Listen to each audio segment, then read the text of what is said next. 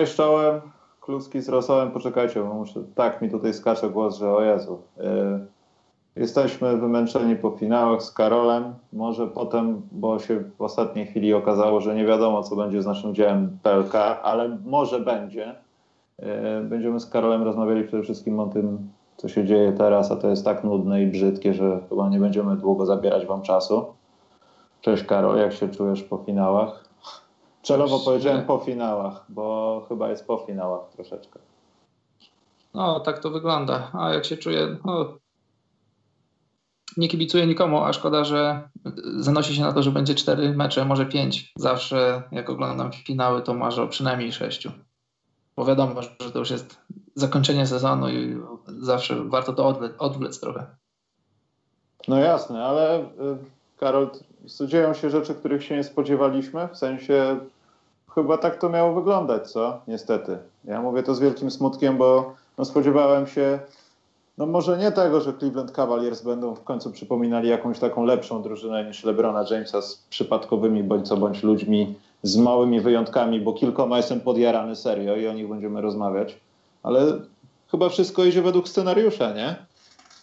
No ja bym powiedział, że i tak i nie, bo tak jak mówiliśmy przed serią, nakreślaliśmy jak to może wyglądać, to stwierdziliśmy, że Cavs mają bardzo mały margines błędu i oczywiście mając LeBrona, czyli najlepszego zawodnika w serii, są w stanie może nie, nie tyle wygrać serię, co ją przedłużyć, ile tylko się da. Z tym, że no, oni tego marginesu błędu, to znaczy przekroczyli go i to bardzo w pierwszym meczu. Pamiętamy historia J.R. Smitha. Drugi mecz był, tam wiele rzeczy mogło się wydarzyć po, pozytywnie dla Cavs ale też był KD, na którego, na którego Cavs nie mieli odpowiedzi. I było tam parę sytuacji, takich parę posiadań, które mogły pójść w drugą stronę i z kilku punktów mógł się zrobić remis, z remisu mogły się zrobić punkty dla, dla Cavs, ale z kolei był taki moment, który na pewno wszyscy pamiętacie teraz i utkwił wam pamięci, jeśli oglądaliście mecz, że był było 103 do 100 bodajże dla, dla Golden State. Cavs spudłowali w kilku posiadaniach i nagle pojawił się KT z 9 metra w, w akcji w rzucie bardzo podobnym do tego sprzed roku, też w meczu numer 3 i wbił sztylet w serca zawodników i kibiców Cavs i no i niestety, niestety, ja mówię, dla mnie niestety, bo zanosi się na to, że seria będzie szybka, a, a trochę szkoda. E, Karol, czy przede wszystkim, no nie wiem, możemy trochę przelecić przez te poprzednie spotkania, mimo że z nimi trochę tam byliśmy. E, ale tak, no co, w meczu otwarcia widzieliśmy różne rzeczy ze strony Cleveland Cavaliers, ale to też nie były takie rzeczy, które no, mogły w jakiś sposób tak kompletnie zdegradować Golden State Warriors. I po tym pierwszym meczu no mogliśmy wyjść trochę z założenia, że to będzie jakaś walka. Natomiast ten drugi mecz, e, 9 trójek, sorry, to jeśli nawet masz jakiekolwiek krycie i, i po prostu gość ma dzień, a Steph Curry w końcu miał dzień, czego nie pokazał w następnym spotkaniu przez większość tego spotkania, to są kłopoty. A potem w trzecim meczu strasznie brzydki taki, no nie wiem Karol, czy też tak to odebrałeś, ale taka druga kwarta, to było tak brzydkie, to było tak nie do oglądania, to co tam się działo. I Masz na myśli się... Warriors czy, czy, ogólnie? Znaczy ogólnie ten mecz był brzydki dosyć, bo Warriors też nie grali jakiejś bajecznej koszykówki. Były takie tam te zrywy pomiędzy tymi pozytywnymi zrywami. Ale no głównie wiadomo ze strony Cleveland, ale mówię o samym meczu samym sobie, że ten mecz tak przypominał taką, wiesz, walkę o to, żeby czas upłynął, porobimy różne dziwne rzeczy, nasi trenerzy będą zbulwersowani, ale tam doczłapmy się do gwoździa programu, żeby potem był koniec meczu i wygrywamy ten mecz, który po prostu ukradli w Cleveland, no Golden State, co by nie mówić. No trochę, trochę tak to wyglądało i też zobacz, e, gdyby ktoś ci powiedział przed tym meczem, powiedział ci takie statystyki, że i Steph i Clay będą mieli 7 z 27 z gry i będą mieli odpowiednio 11 i 10 punktów, a z kolei na przykład odkurzony Rodney Hood z ławki będzie miał 15 punktów, 7 na 11 z gry. I do tego, gdybyś dodał, że Kevin Love będzie miał kolejne 20-10, w tym przypadku 20 punktów, 13 zbiórek, e, to wiesz, to są takie statystyki, które fanów Cavs mogły napawać trochę optymizmem, że, że zatrzymałeś Stefa i Kleja na, na takim procencie, na takich małych zdobyczach, ale masz z kolei asa w rękawie. Masz KD, o którym Steve Kerr mówi, że to jest jego luksus. I to jest luksus, bo, bo zwrócił uwagę Karol strasznie cię zrywa. Drużyna, ściąga do siebie. No, zrywa mnie? No, no, trochę. A teraz? No teraz jest okej, okay, mów, mów. A co powiedziałem? No, y, Właśnie nie wiem. no, y, nie wiem od którego momentu, no ale chodzi mi o to, że, że masz drużynę, która wygrała 73 mecze i ściągasz do niej zawodnika, kolejnego zawodnika formatu All-Star. Mało tego, to jest zawodnik jeden z dwóch najlepszych obecnie w lidze i tak jak mówi Steve Kerr, to, to jest luksus, bo, bo możesz zatrzymać jednego zawodnika, drugiego, trzeciego, a on jest tym czwartym, tym czwartym All-Starem, a może nawet już najlepszym zawodnikiem teraz, teraz Warriors i naprawdę, jeśli masz jakiś game plan na, na, na taką drużynę, to, to, to jest game plan tylko w teorii, bo, bo mając tyle talentu w tej drużynie, to z, z, z każdej pułapki możesz się wydostać. Dobrze, y, powiedziałeś pułapki. Y, co może zrobić Golden State Warriors, przepraszam, Cleveland Cavaliers, żeby z jakiejkolwiek tej pułapki wyjść? Bo wydawało mi się, że pojawienie się Javela McGee w tym meczu numer dwa w pierwszej piątce spowoduje, że i to też było widać w tym trzecim meczu, spowoduje to, że no wiadomo, Looney może trochę nie, do końca nie tyle, co nie wypalił, co był po prostu no, mało istotne, jeśli chodzi o tą wyjściową piątkę w przypadku Cleveland, bo to mogło się wcześniej tam gdzieś uda udawać i w ogóle przechodzić. Chociaż z Houston to pokazało fatalne strony, kiedy grał jeszcze Chris Paul, no to Kevin Looney nie wiedział w ogóle jak oddychać. Natomiast tutaj no, JaVale McGee miał być takim gościem, który, o, słuchajcie, wpuścili go, zaryzykowali, więc Tristan postaraj się tam trochę bardziej mocniej. LeBron, weź tam trochę go przyciśnij, bo chłop jest no, fizycznie niesilny, żeby nie powiedzieć słaby i może jest dobry, bo ma świetny wingspan i wysoko skacze i przeważnie ma takie dobre instynkty pod tym koszem, że wiedzie się znaleźć. a nie zawsze kończy się to mądrze, bo potrafi spodułować layup, to mocno ich zaskoczył w obu tych spotkaniach na dzień dobry. To były takie momenty, w których Cleveland nie wiedziało, co ma zrobić, bo nagle wszyscy pokazywali palcami, kto miał go zeswitchować. To jest JaVale McGee, ale hej, musimy coś robić z tym kolesiem. I tak się No, zastanawiam, gdzie. Cleveland może szukać takich tych szans, którym, które mogą przypominać takiego JaVale'a McGee, bo jak na razie, no nie wiem, wrócił w jakiś sposób Igudala. Nie wiadomo, co z nim będzie dalej, bo tam też te tam 11 czy tam 12 minut no, pokazały, że coś nie do końca może być w porządku z jego zdrowiem, bo tam chyba się nawet kierował raz do szatni. Eee, co, co może zrobić Cleveland? Bo ja nawet nie zastanawiam się nad tym, co w piątek albo w czwartek przed meczem będzie Tyron Lue im mówił, co mają zrobić, żeby wywieźć to jedno zwycięstwo, bo to wydaje się nie, niewiarygodne po prostu, żeby to się udało. No właśnie, no właśnie, to jest dobre pytanie. Co może zrobić? Dla mnie drużyna Cavs, w ogóle ławka Cavs to jest takie coś jak, jak strych u twojej babci. Wejdziesz tam na strych i wiesz, niby wiesz co tam masz, ale za, za każdym razem możesz odkryć coś nowego. I tak jak tej nocy odkryli Rodneya Hooda na nowo, bo on praktycznie nie grał w tej serii i, i z Bostonem też bardzo mało grał. I tak jak oglądaliście ten mecz, ty oglądałeś Michał, to nie wiem, czy twoje odczucie jest takie samo, że, że trochę za mało grali na chuda, bo było widać, że jest, jest, jest pełen energii, jest głodny gry, chce się on jest, on teraz będzie wolnym agentem i jemu na pewno chciałby wygrywać z Cleveland, ale przede wszystkim też myślę, że przede wszystkim zależy mu na tym, żeby podpisać dobry kontrakt. I takie mecze to są, to są dla niego szansą, żeby się pokazać. Może nie, nie, może nie w Cleveland, bo może odejdzie, ale ogólnie szerokiemu spektrum tych, którzy na niego patrzą. Ma 25 lat i jeżeli marzy o dużych pieniądzach, a na pewno marzy, to to, to jest jego ostatni gwizdek już, żeby dobrze się pokazać, bo sezon się skończy za mecz, za dwa, za trzy, no nie wiem, ale raczej szybciej niż później. I, I co mogą zrobić Cleveland? Mogą zrobić to samo, co, co Warriors, tylko że okazuje się, że, że potencjał ludzki, to, to zresztą o tym wiedzieliśmy, jednak jest po stronie Warriors. I zobacz, JaVale McGee grał łącznie, nie? zagrał 3 minuty w całej serii z Houston i zdawało się, że jest, yy, wiesz, już poza drużyną, poza serią, a tu nagle Steve Kerr go odkurza i jest jedną z, no nie wiodących, ale bardzo, bardzo pomocną postacią.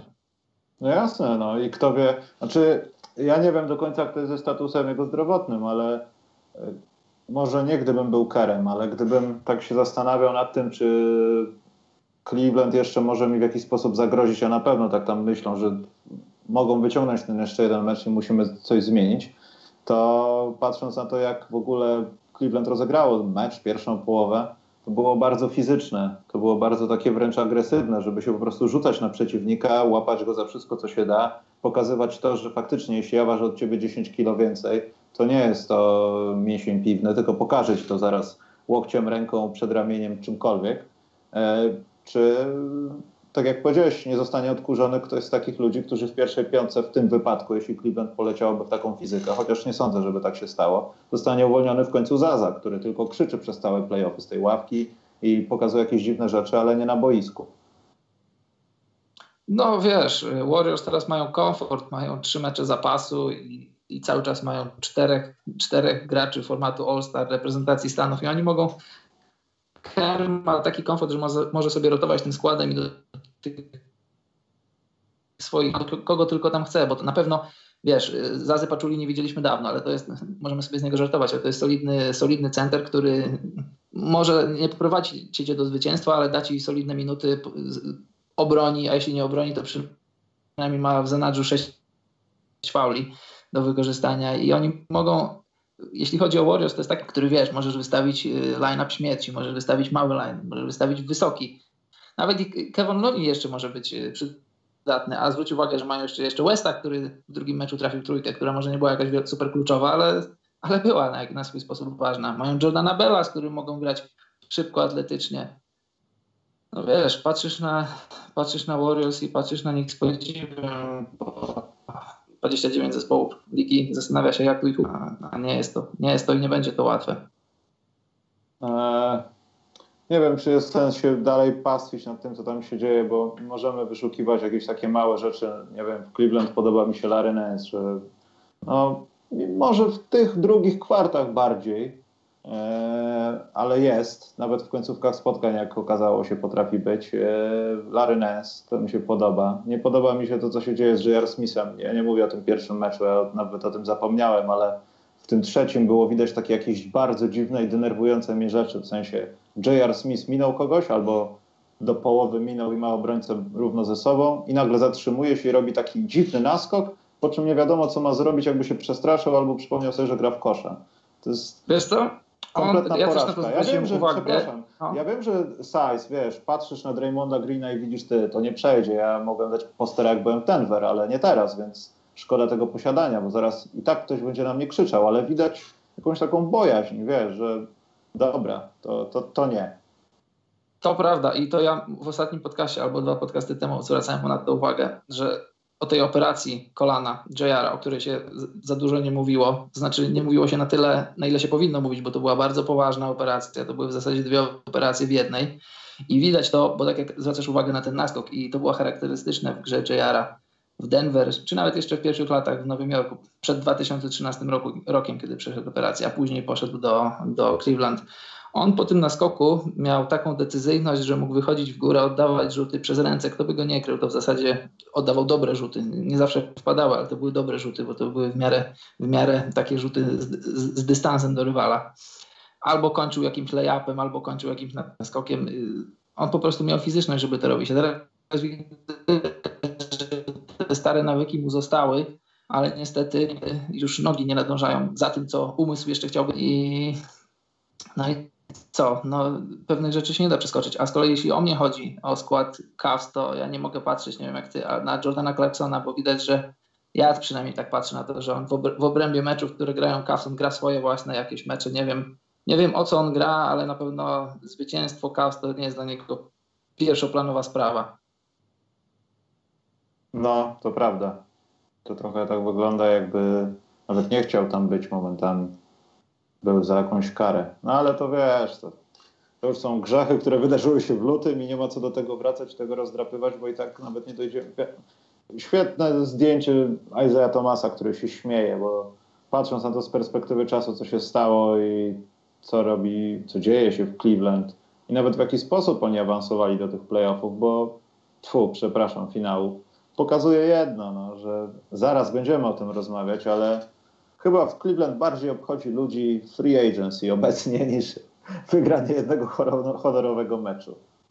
To na pewno, ale wiesz co, wracając jeszcze- do tej wymiany. Ja cały czas uważam, że to była dobra wymiana, bo załóżmy, że, że gdyby ona się nie odbyła, to teraz pytanie, czy, czy Iman Shumpert, czy Shining Fry i, i Isaiah Thomas y, byliby, no i e, Jay Crowder, czy byliby jakąś nadwyżką nad ludźmi, którzy, którzy teraz są w Cleveland po tych wymianach? Ja uważam, że nie do końca, dlatego że mając na uwadze, że Isaiah Thomas, czyli teoretycznie najlepszy zawodnik tejże wymiany, jest po operacji biodra, leczy się i nie może grać,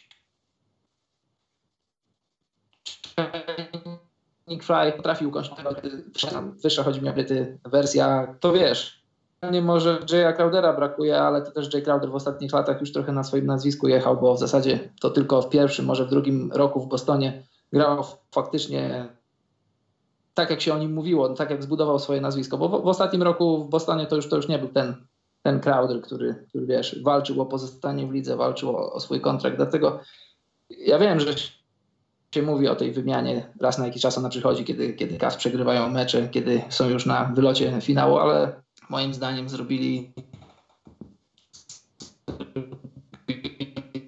to, co zrobili. Jakby ta wymiana nie doszła do skutku, to może nawet nie byłoby ich w finale. Tak myślę. Zrób coś z swoim internetem, bo jak wracasz z kosmosu, to dzieje się coś w moim mózgu. Yy, Dobrze, to spróbuję się przyłączyć, bo jestem na internecie komórkowym, spróbuję się przyłączyć na domowym. Daj radę, bo masz tak, że ciebie nie słychać, zrywa, zrywa, zrywa, a potem wracasz z jakimś w ogóle, wiesz, prędkością nadświetlną.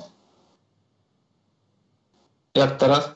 O, dobrze, tylko krzyknąłeś, ale jest okej chyba. Dobrze, dobrze. To, to się okaże w praniu.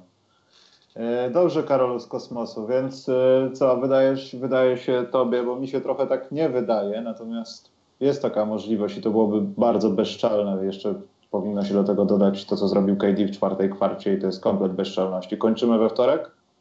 E, Przepraszam, w piątek, Boże, co ja A, ja myślę, że nie kończymy, że nie skończymy w piątek, że, że skończymy w meczu numer 5, a jak będziemy mieli szczęście, mówię, to nie mówię o z perspektywy kibica Cleveland, tylko z perspektywy ogólnie kibica NBA koszykówki, to może może Cavs pokuszą się o wygraną w meczu numer 5 i przeniosą serię do, z powrotem do Cleveland, nie wiem, ale wiesz, nie mam żadnych zbyt wielkich sportowych y, podstaw ku temu, żeby sądzić, że, że Cavs wygrają ten mecz.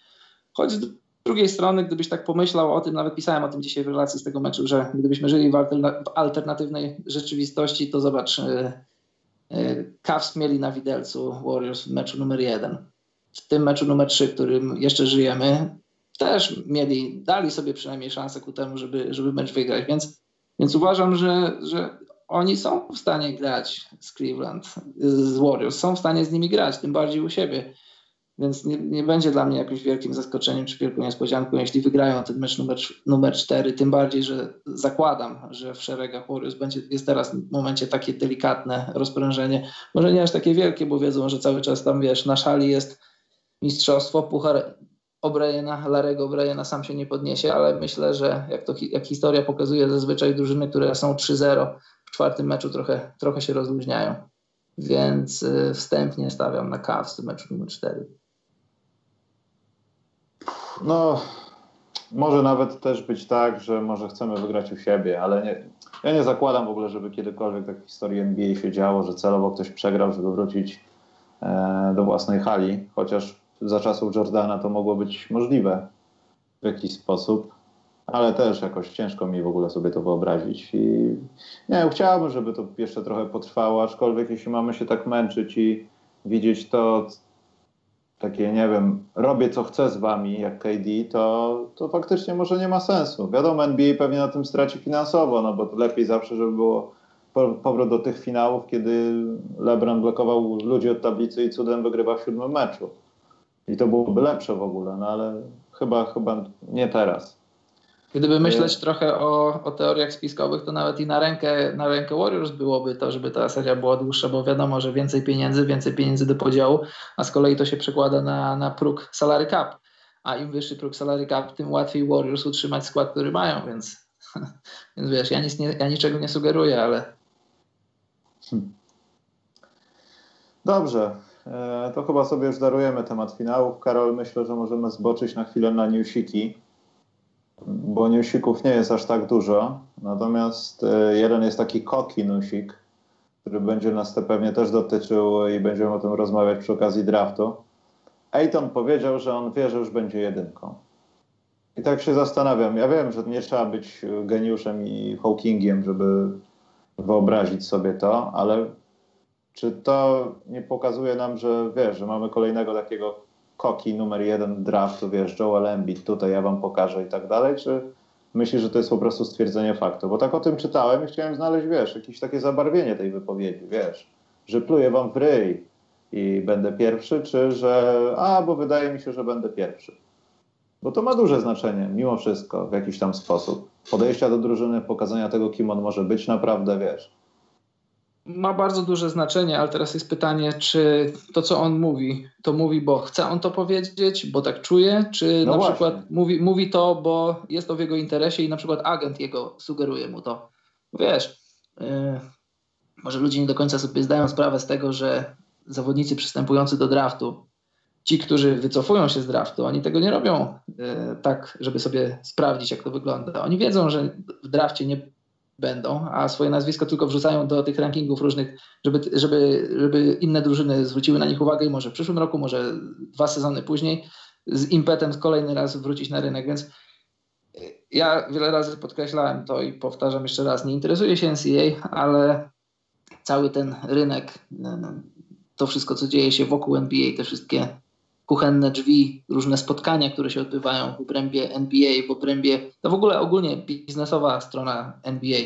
Ona jest taka dla mnie trochę mroczna i wiecie, poza tym, co dzieje się na boisku, to jest zwykły biznes, który ma swoje jasne i ciemne strony.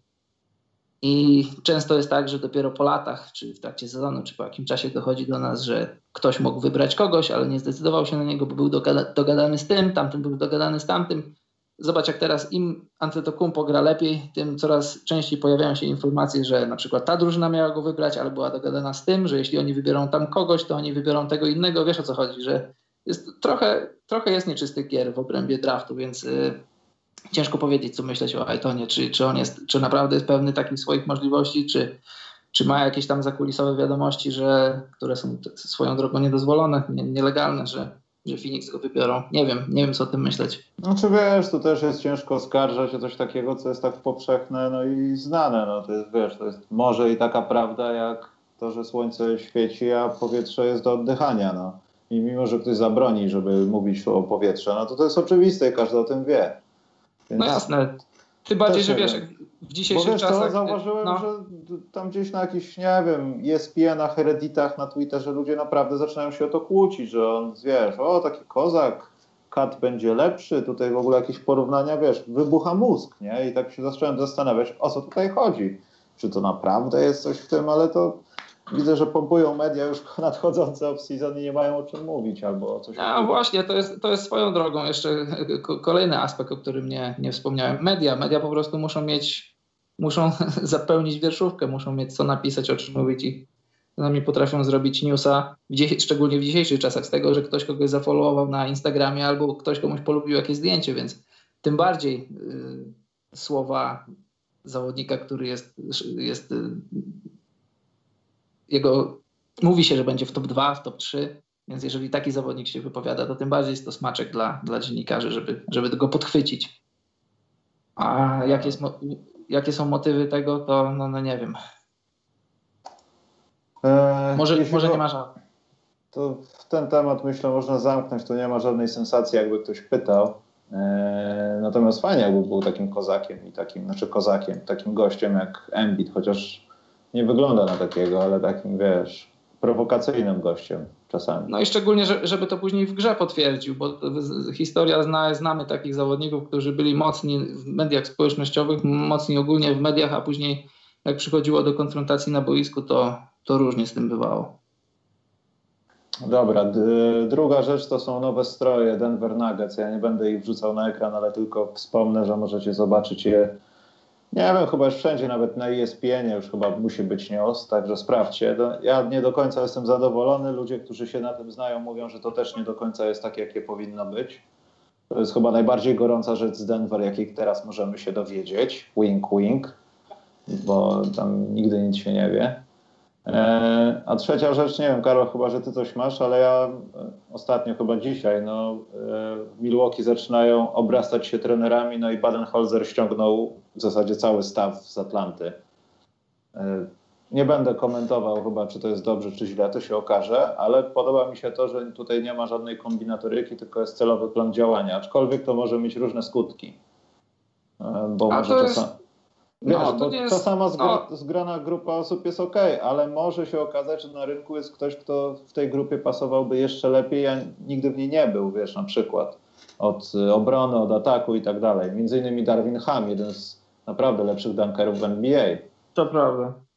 Ale to jest ogólnie taki trend, że jeśli przychodzi trener do nowego klubu, to zazwyczaj, może nie w 100%, ale zazwyczaj jakąś tam część swojego staffu z poprzedniego klubu zabiera za sobą, bo no bo po prostu zna ludzi, dobrze się jemu współpracuje z nim, tak samo jak tamtym y, asystentom z nim, więc y, no, oni też tworzą swój własny team i muszą się czuć komfortowo w nowych warunkach, szczególnie w nowych warunkach.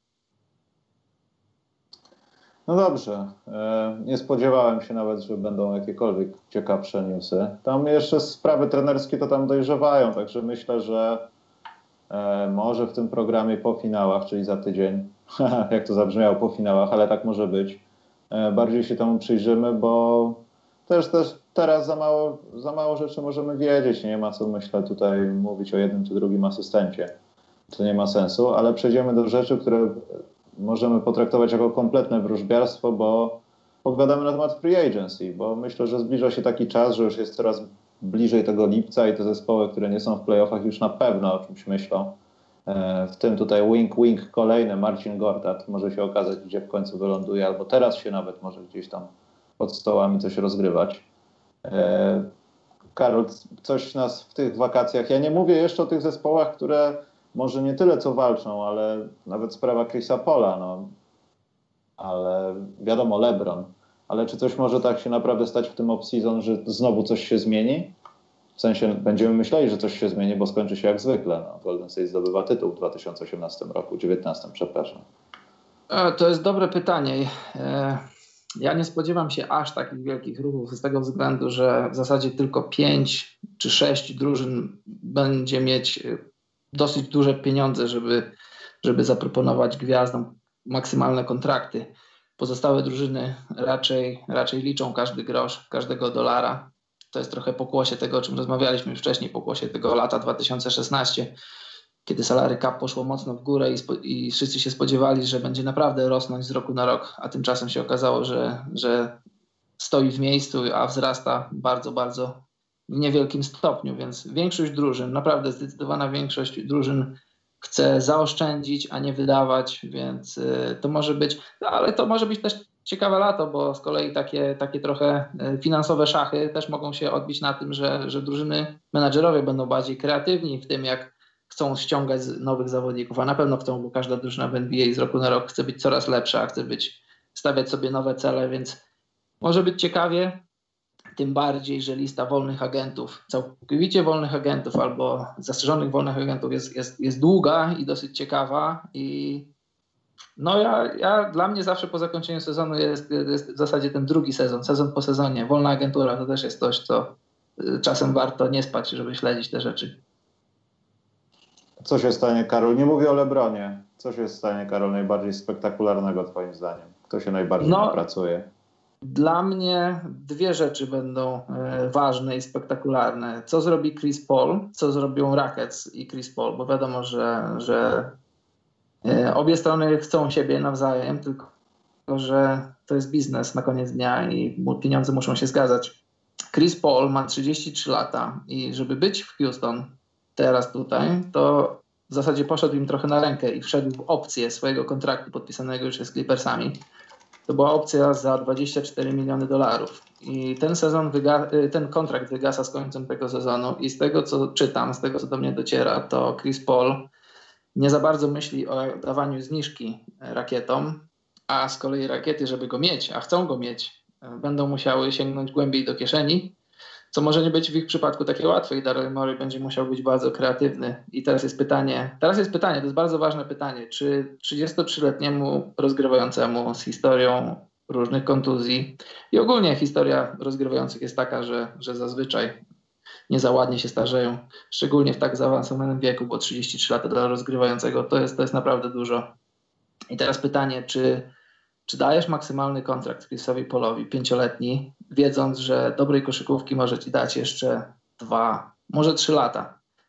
Z dużą dozą prawdopodobieństwa możesz przypuszczać, że ostatnie dwa lata jego kontraktu będą naprawdę ciężkie, bo, bo Chris Paul, nawet jeśli, jeśli dopełni ten kontrakt w Houston, to te jego ostatnie lata mogą być takie, że, że, że będzie grał po 50, 40 parę meczów na ograniczonych minutach i przesunąć taki kontrakt będzie niezwykle ciężko w kwestii czysto finansowej to na pewno im się zwróci. To, to nie ma co do tego wątpliwości, bo Chris Paul będzie pomagał rakietom, w cudzysłowie, sprzedawać bilety na ich mecze, będzie pomagał sprzedawać y, koszulki i różne inne sprzęty dla fanów, fanów rakiet, więc w kwestii finansowej to, to, to, nie, ma, to nie ma wątpliwości, że to, to na pewno, jeśli nie, nie, nie pozwoli im zarobić jakoś bardzo dużo, to, to przynajmniej wyjdą na zero. Ale oni chcą wygrywać, chcą zdobywać mistrzostwo i teraz pytanie, czy, jeśli zakontraktujesz Chrisa Pola na maksymalny kontrakt pięcioletni, czy przypadkiem nie, nie wydajesz na siebie takiego trochę odroczonego wyroku, bo, bo, bo tak jak mówię, moim zdaniem Chris Paul dobrej koszykówki, takiej koszykówki na, na, na poziomie bycia drugim najlepszym zawodnikiem w drużynie walczącej o tytuł może dać, no nie wiem, dwa, maksymalnie trzy lata, ale te ostatnie dwa lata kontraktu to już będą, tak mi się wydaje, że będą ciężkie, patrząc na to, jak, jak starzeje się Chris Paul, jak y, potrafi eksploatacyjnie grać. Tym bardziej, że w ostatnich trzech latach nie zagrał całego sezonu. W zasadzie cały sezon zagrał tylko raz w swojej karierze. Raz w swojej karierze zagrał 82 mecze. Więc to będzie ciekawe. A z kolei drugim wolnym agentem, który będzie dla mnie. Karol, dla mnie poczekaj, wiesz co? Poczekaj, no. no, no. Nie, no mów, no, mów, mów bo, bo ja bym dobrze. chciał po prostu przejechać od 1 do 10 powiedzmy Dobrze. to, bo mam jakąś tam listę. No tych 10 to możemy zmodyfikować do 15, bo tam też będzie Jasne. kilka nazwisk, które mogą wspierać, a nie produkować.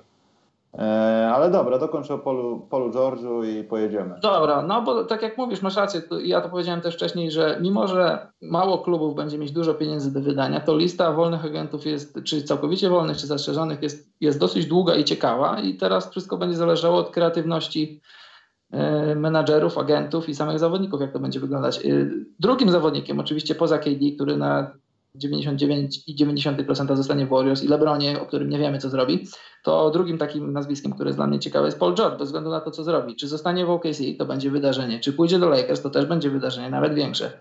Czy pójdzie, nie wiem, gdziekolwiek indziej, gdzie się przypisuje jego nazwisko, czy to będzie Houston, czy Philadelphia, czy nie wiem co jeszcze, to na pewno wywoła emocje. Czego, czego by nie zrobił. Nawet jego pozostanie w Oklahomie będzie dosyć dużym wydarzeniem.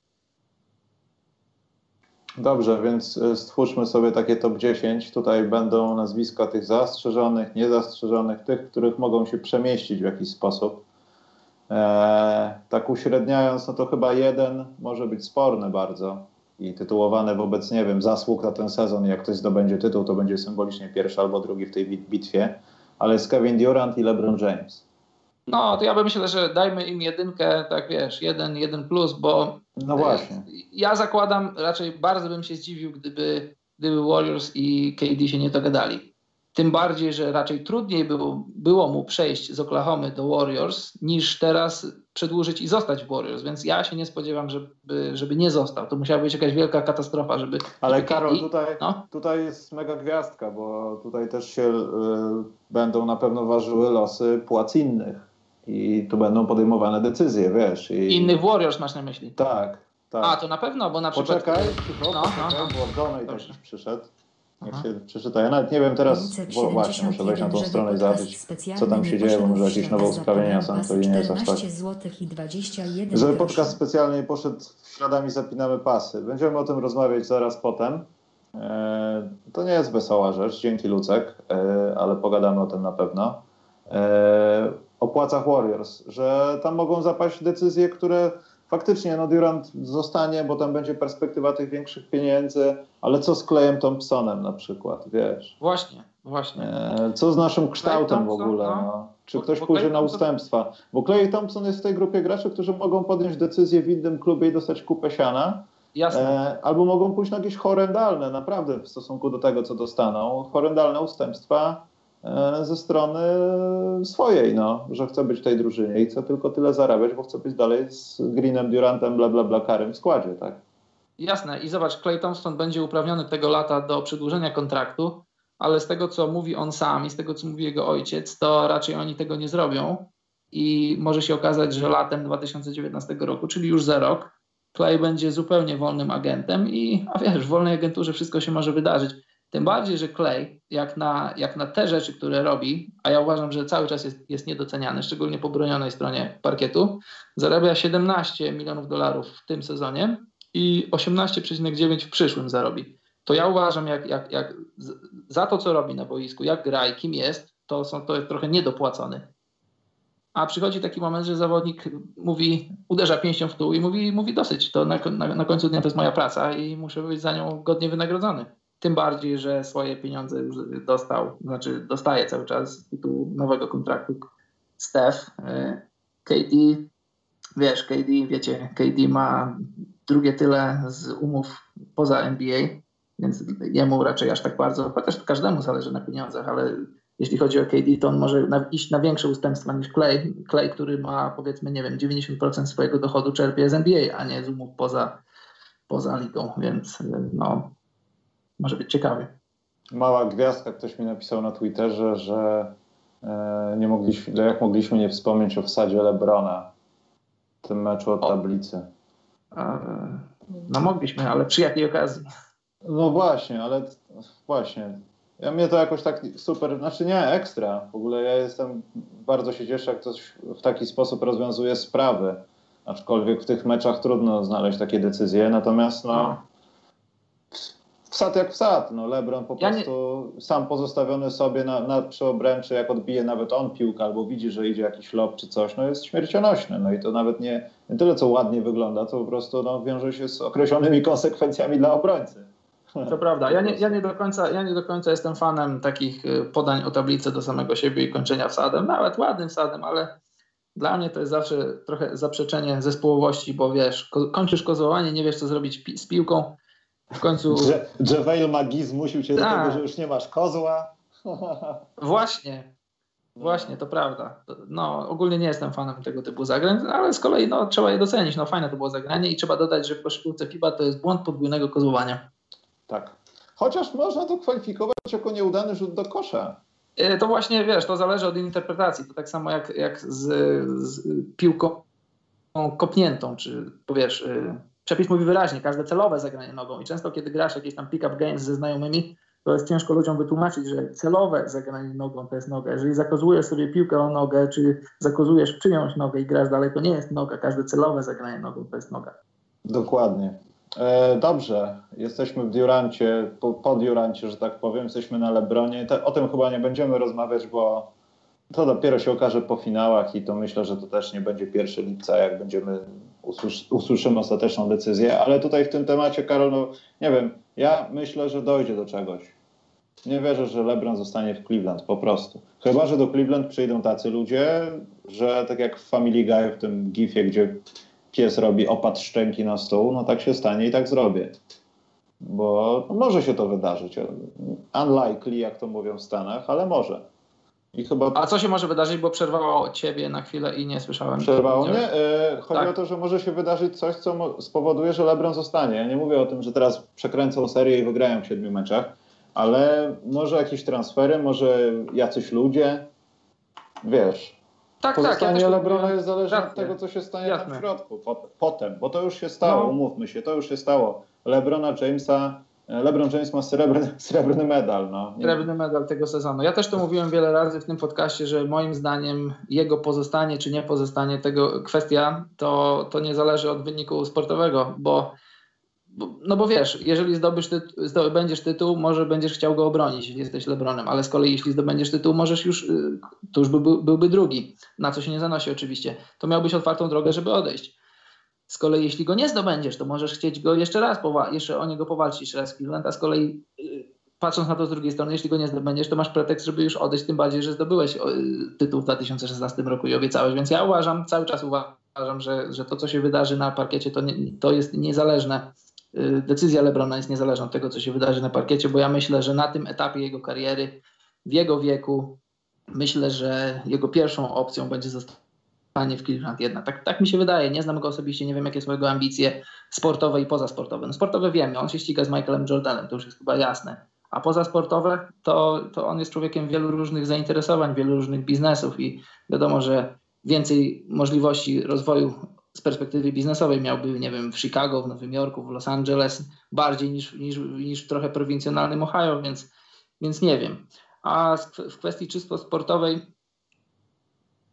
on się ściga, ściga się z Jordanem, ma trzy mistrzostwa, więc teraz pytanie, jak będziemy go, jak historię go oceni, przez jaki pryzmat, czy przez pryzmat jego różnych rekordów, które cały czas bije. Też wiadomo, komplikuje historię NBA, oceniać e, koszykarzy przez to, jacy byli na parkiecie, zabierając te wszystkie minuty i tak dalej, wiesz, patrząc nawet na jedno najlepsze posiadanie albo zagranie w życiu. Ja wiem, że to jest taka próbka do dupy trochę, ale tak się powinno to robić, ale mimo wszystko, no, będziemy cały czas katowani tą rozmową LeBron MJ, LeBron MJ. I myślę, że za czasów Jordana, gdyby był internet, to byłoby też katowanie się Magic Jordan, Magic Jordan, mimo że to nawet było aż tak blisko i to było praktycznie zacierające się między sobą. Jasne, tym bardziej, że oni sami, jak pamiętasz, y, Magic i, i szczególnie Magic i MJ, bo, bo kiedy, kiedy MJ wchodził w swój prime, no to Larry Bird raczej już kończył karierę, już był na wylocie, miał poważne problemy ze zdrowiem, z plecami w szczególności, ale nawet z tych takich zakulisowych rzeczy, które dowiedzieliśmy się z książek i dokumentalnych filmów podczas oli- Igrzysk Olimpijskich w Barcelonie, cały czas, cały czas była ta rywalizacja MJ kontra MJ. I była, była taka scena, e, że nie pamiętam o co tam chodziło. Oni chyba w bilarda grali i pojawił się Jordan i krzyknął do, do, do Magica, że pojawił się nowy szeryf w mieście, że nawet, nawet i na meczach kadry, treningach kadry była cały czas ta rywalizacja, kto jest najlepszy, kto jest najlepszy. I w końcu sam Magic musiał w końcu stwierdzić, że jednak, że jednak Michael przejął pałeczkę w lidze. Świetnie, znowu to zrobiłem, mówiłem dwa zdania z włączonym mikrofonem. E, więc e, mówiłem... Może się powtórzyć. E, właśnie powtarzam, że pozostawiamy już e, może nawet ten tercet Durant, James i Paul, bo wcześniej o nim mówiłeś i tutaj chyba nic nie, nic nie trzeba dodawać. E, Paul George jest kolejną osobą, która piątą osobą, no może będzie się kłócić, ale on jest na pewno w tej czwórce takich najbardziej gorących lasek na dyskotece.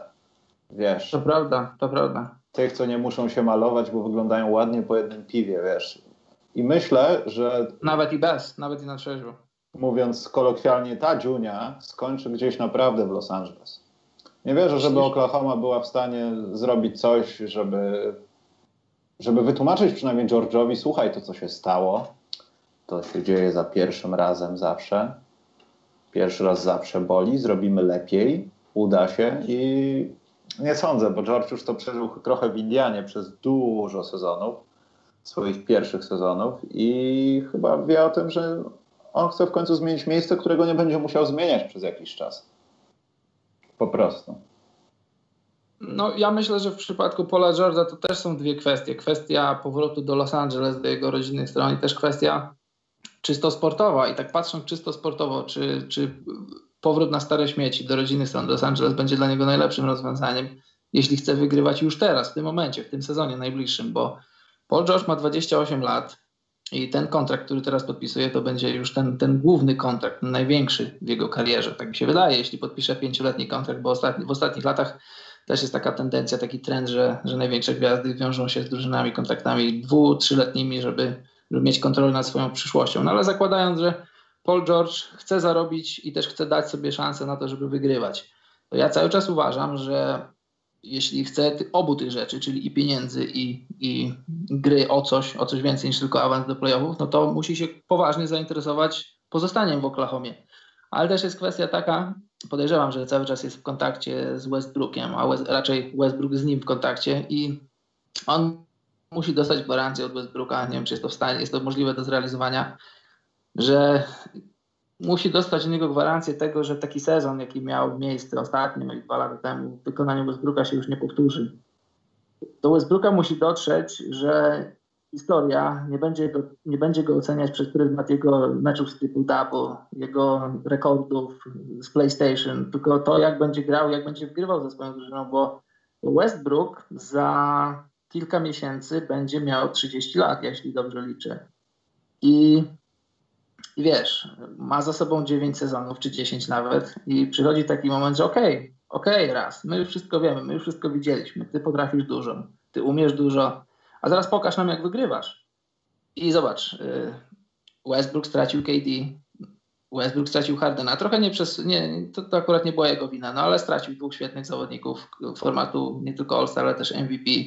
Odszedł mu Oladipo, który zaczął grać świetnie w Indianie. Jeżeli teraz odejdzie mu Paul George, jeśli on go straci, to, to, to pod znakiem zapytania stawia w ogóle całe jego, nie wiem, cały jego, sposób, umiejętność grania w zespole. Bo to, że Westbrook gra, potrafi grać indywidualnie, to my wiemy. Wiemy to od lat, już prawie od dekady.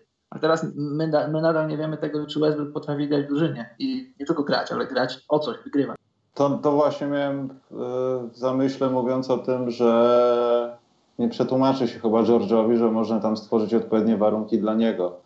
Bo on też, no, myślę, że nawet przez to, co przeszedł do tej pory, już tam sześć tą kontuzję, to też na pewno patrzy na swoich, nazwijmy to, rówieśników albo innych graczy po prostu i też chce mieć coś, a nie być kolejnym elementem układanki. Myślę, że jeszcze tam gdzieś mu w głowie świszczy to, że chciałby być tą osobą, która wiesz, jest od e, rozdawania i zabierania w tej drużynie, a reszta to pomocnicy. Aczkolwiek jemu nie będzie trudno, myślę, się przełamać na bycie kolejnym zawodnikiem w tej ekipie, bo w Oklahomie wcale aż tak źle nie było, gdyby tylko Westbrook był bardziej naprostowany w jakiś sposób. To prawda, to prawda. Westbrook naprostowany, no i też pytanie, co zrobi Melo?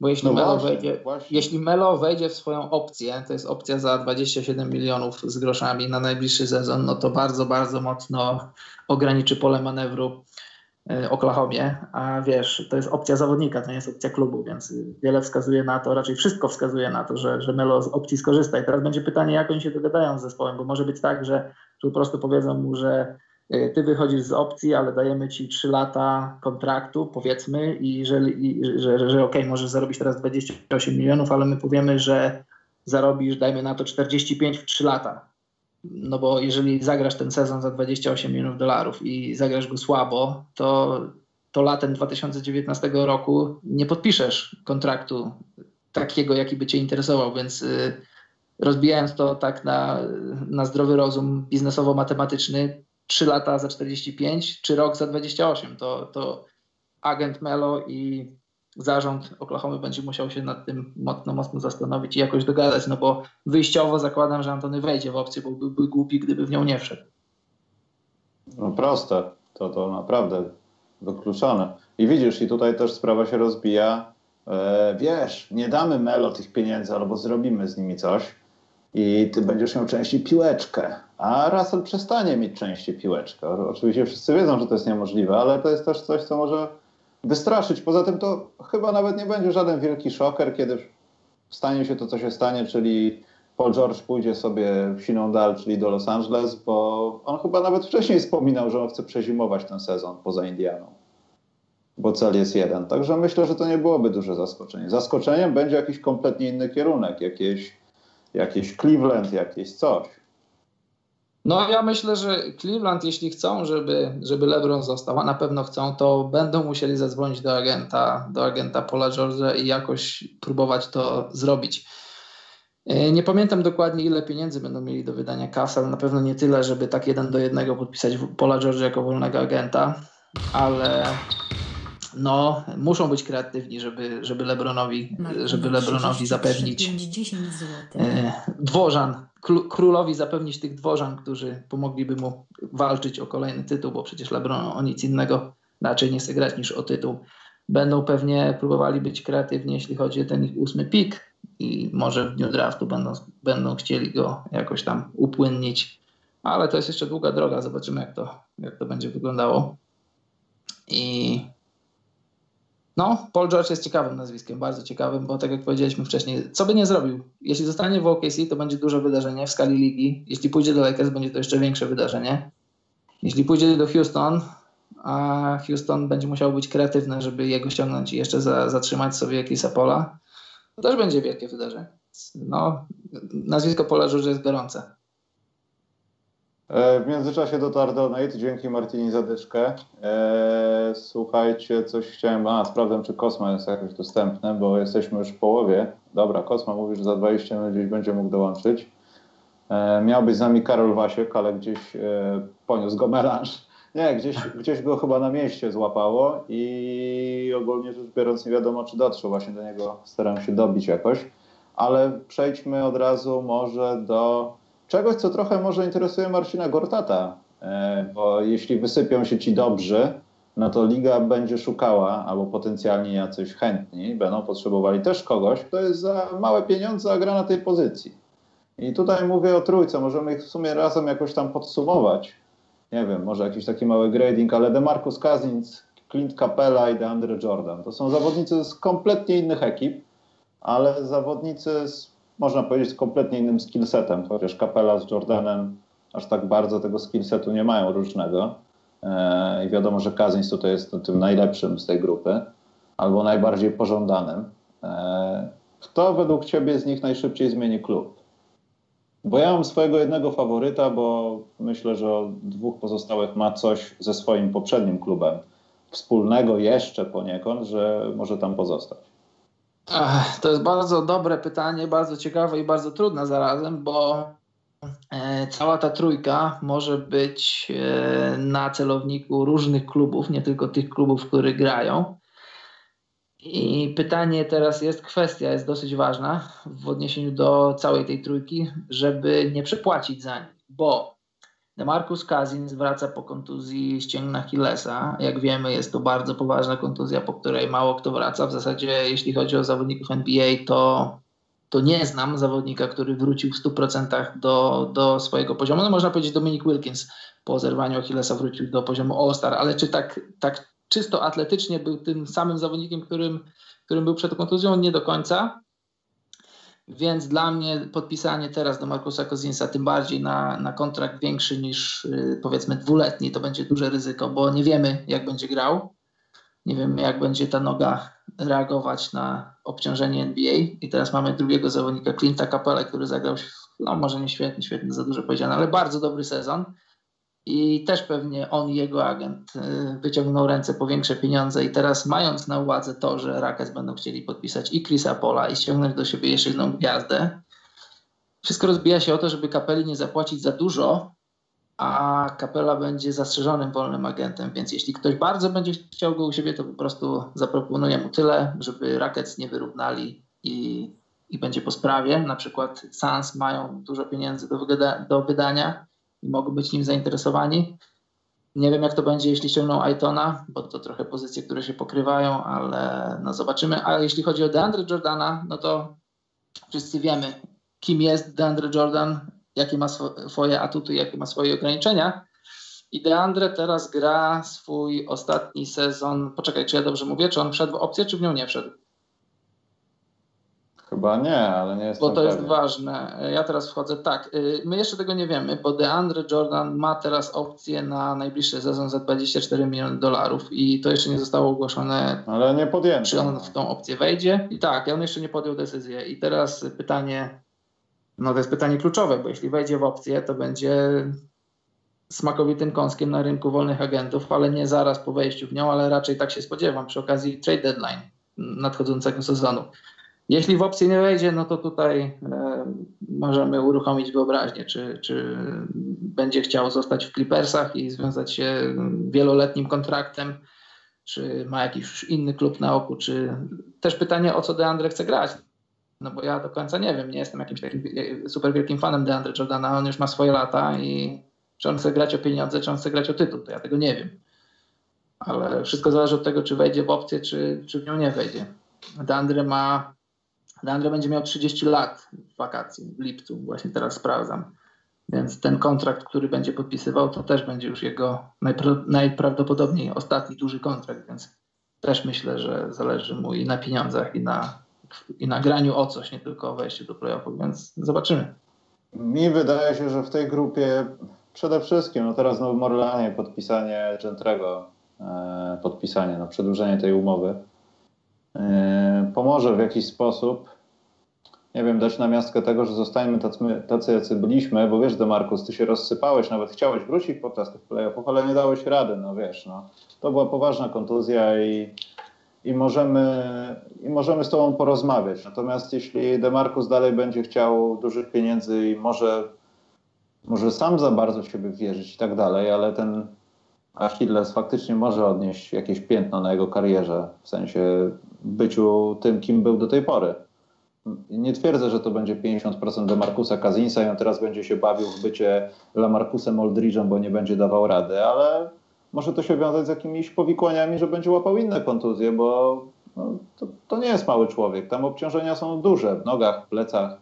Także to jest ważne. No i każdy To będzie się z tym liczył, z tymi pieniędzmi, które trzeba będzie wydać i ewentualnie na leczenie, bo też trzeba będzie oddać mu pieniądze, jeśli będzie tak rozsypane, że kto wie, może zakończy karierę. Nie, nie twierdzę, że tak się stanie, ale takie przypadki widzieliśmy, więc to jest możliwe.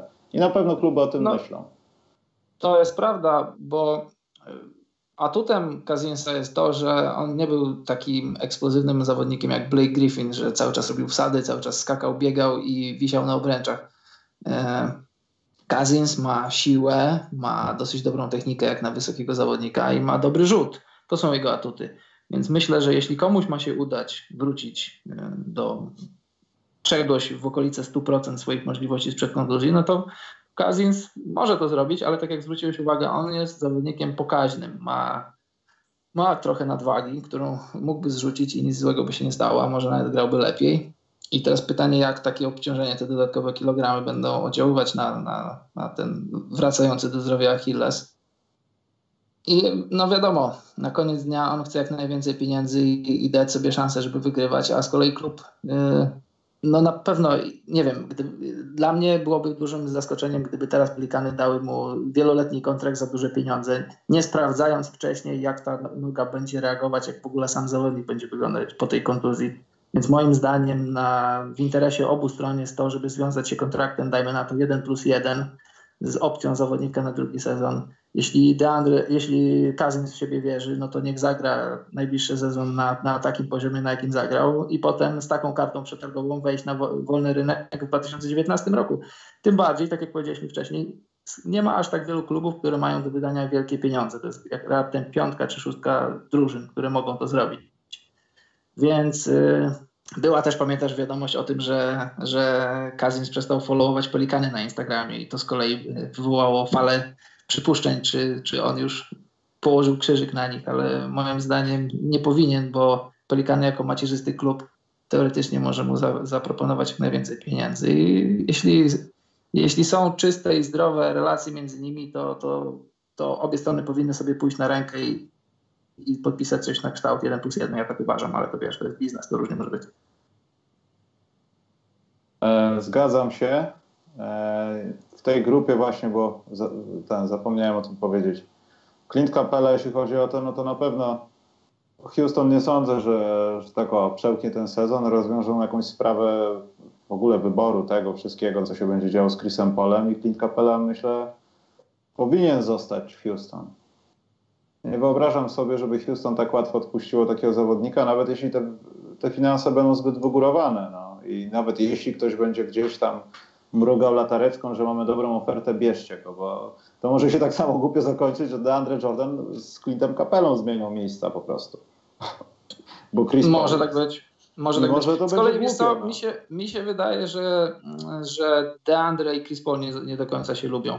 Tam były w trakcie sezonu jakieś takie doniesienia, pamiętasz, że że może nie wprost, może tak nie, nie, nie całkowicie otwarcie, ale ktoś tam coś przebąkiwał, że Deandre nie do końca dogadywał się z Chrisem Polem i w zasadzie jego odejście to takie dla niego trochę, taki trochę drugi oddech. Tak mi się wydaje, ale wiesz, ciężko powiedzieć. Może jest dokładnie odwrotnie.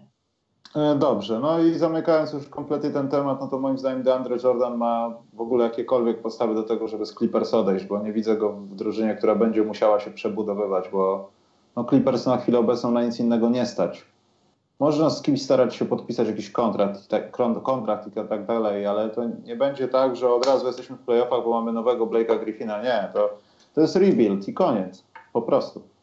I no właśnie, Jordan chyba no... nie chce w tym uczestniczyć na zasadzie takiej jak Derrick Rose nie chciał uczestniczyć w, uczeniu, w uczeniu Franka, ee, byciu jego mentorem. No. I myślę, że. DeAndre Jordan też nie chciałby tak skończyć, chyba żeby trafił jakiś Ayton tam, no to może by się dał skusić, ale komuś tam z 12-13 wyboru przypadkiem no nie sądzę. No. Raz, że on sam nie chce, może nie chcieć, a dwa, że klub może też nie chcieć inwestować pieniędzy w centra po 30, w centra, który już lepszy nie będzie, a, a może być tylko gorszy, bo Deandre bazuje na swojej fizyczności, która ile jeszcze może trwać? No nie wiem, 2-3 lata max. I powoli będzie uchodzić. To prawda. Dobrze. E, jest na koniec w tym free agency e, taka ostatnia grupa tych zawodników. Ich jest wielu, bo tutaj mamy Darona Gordona, w którego nie wiem kto uwierzy, e, Juliusa Randle, który chyba będzie niechciany przez Lakers, Jabariego Parkera, który sam nie wiem co o tym wszystkim myśleć, Zaka Lavina z Chicago, też Melo wspomniany jest w tej grupie tych zawodników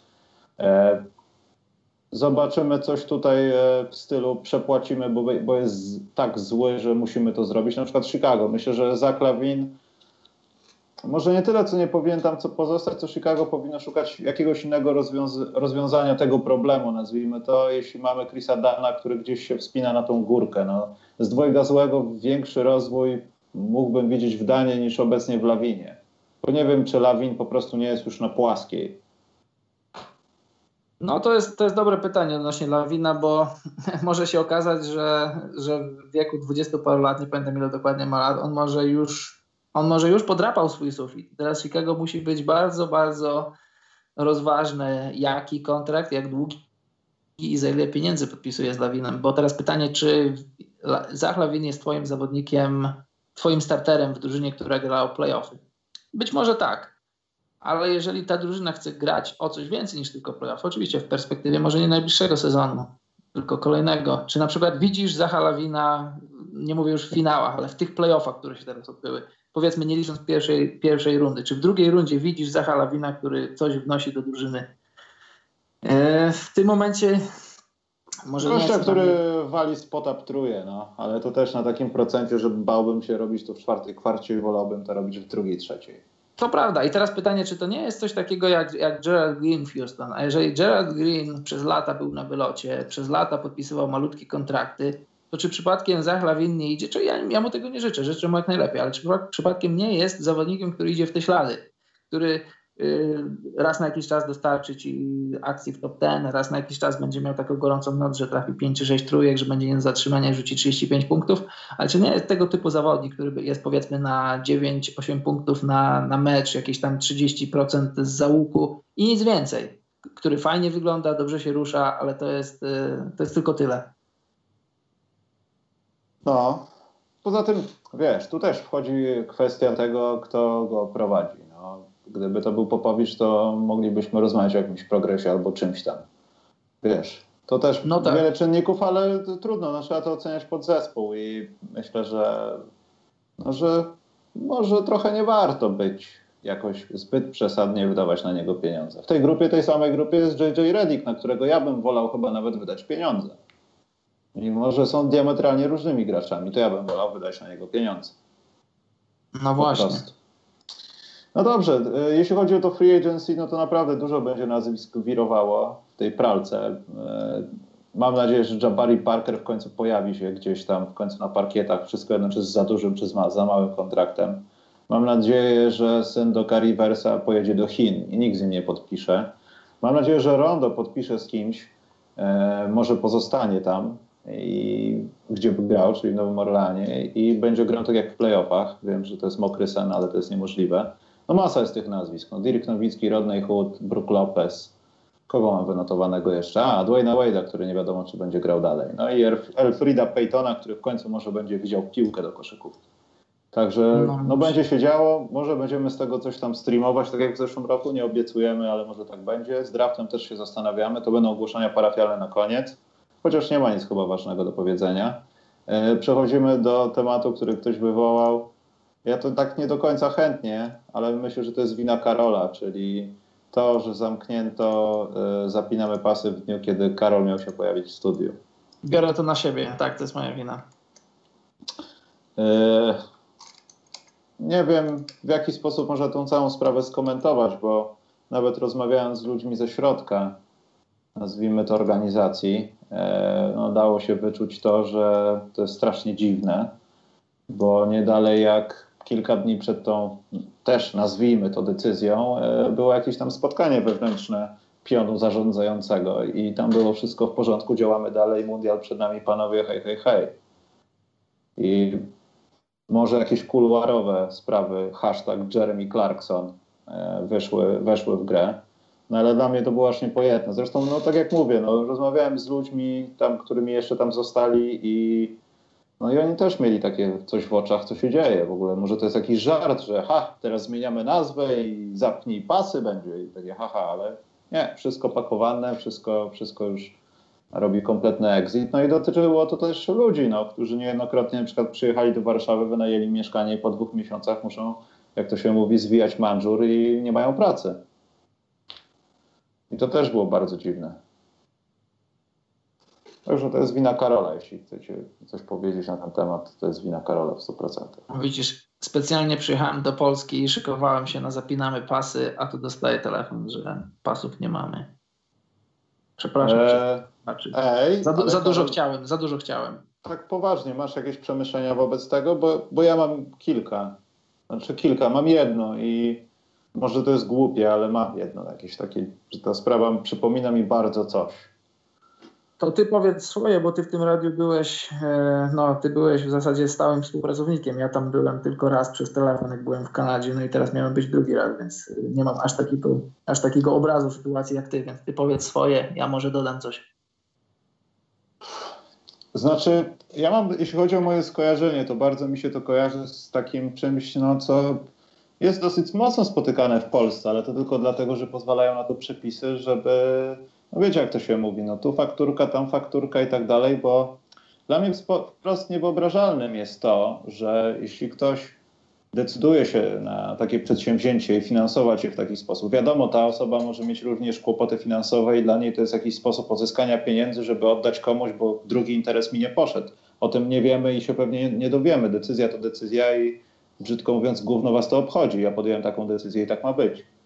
Ale w ciągu trzech miesięcy, wiedząc o tym i nawet mówiąc o tym, że to wszystko jest w fazie testów i kiedy nastąpi ten naturalny następny sezon, czyli na jesieni, pod koniec wakacji, no sierpień, jakiś wrzesień tych wszystkich dyscyplin sportowych, drużynowych, to nazwijmy to, e, kończą się Mistrzostwa Świata, będą ligi jakieś europejskie w piłkę nożną, kadra jakaś tam, coś tam, inne rzeczy, boks, KSW i tak dalej.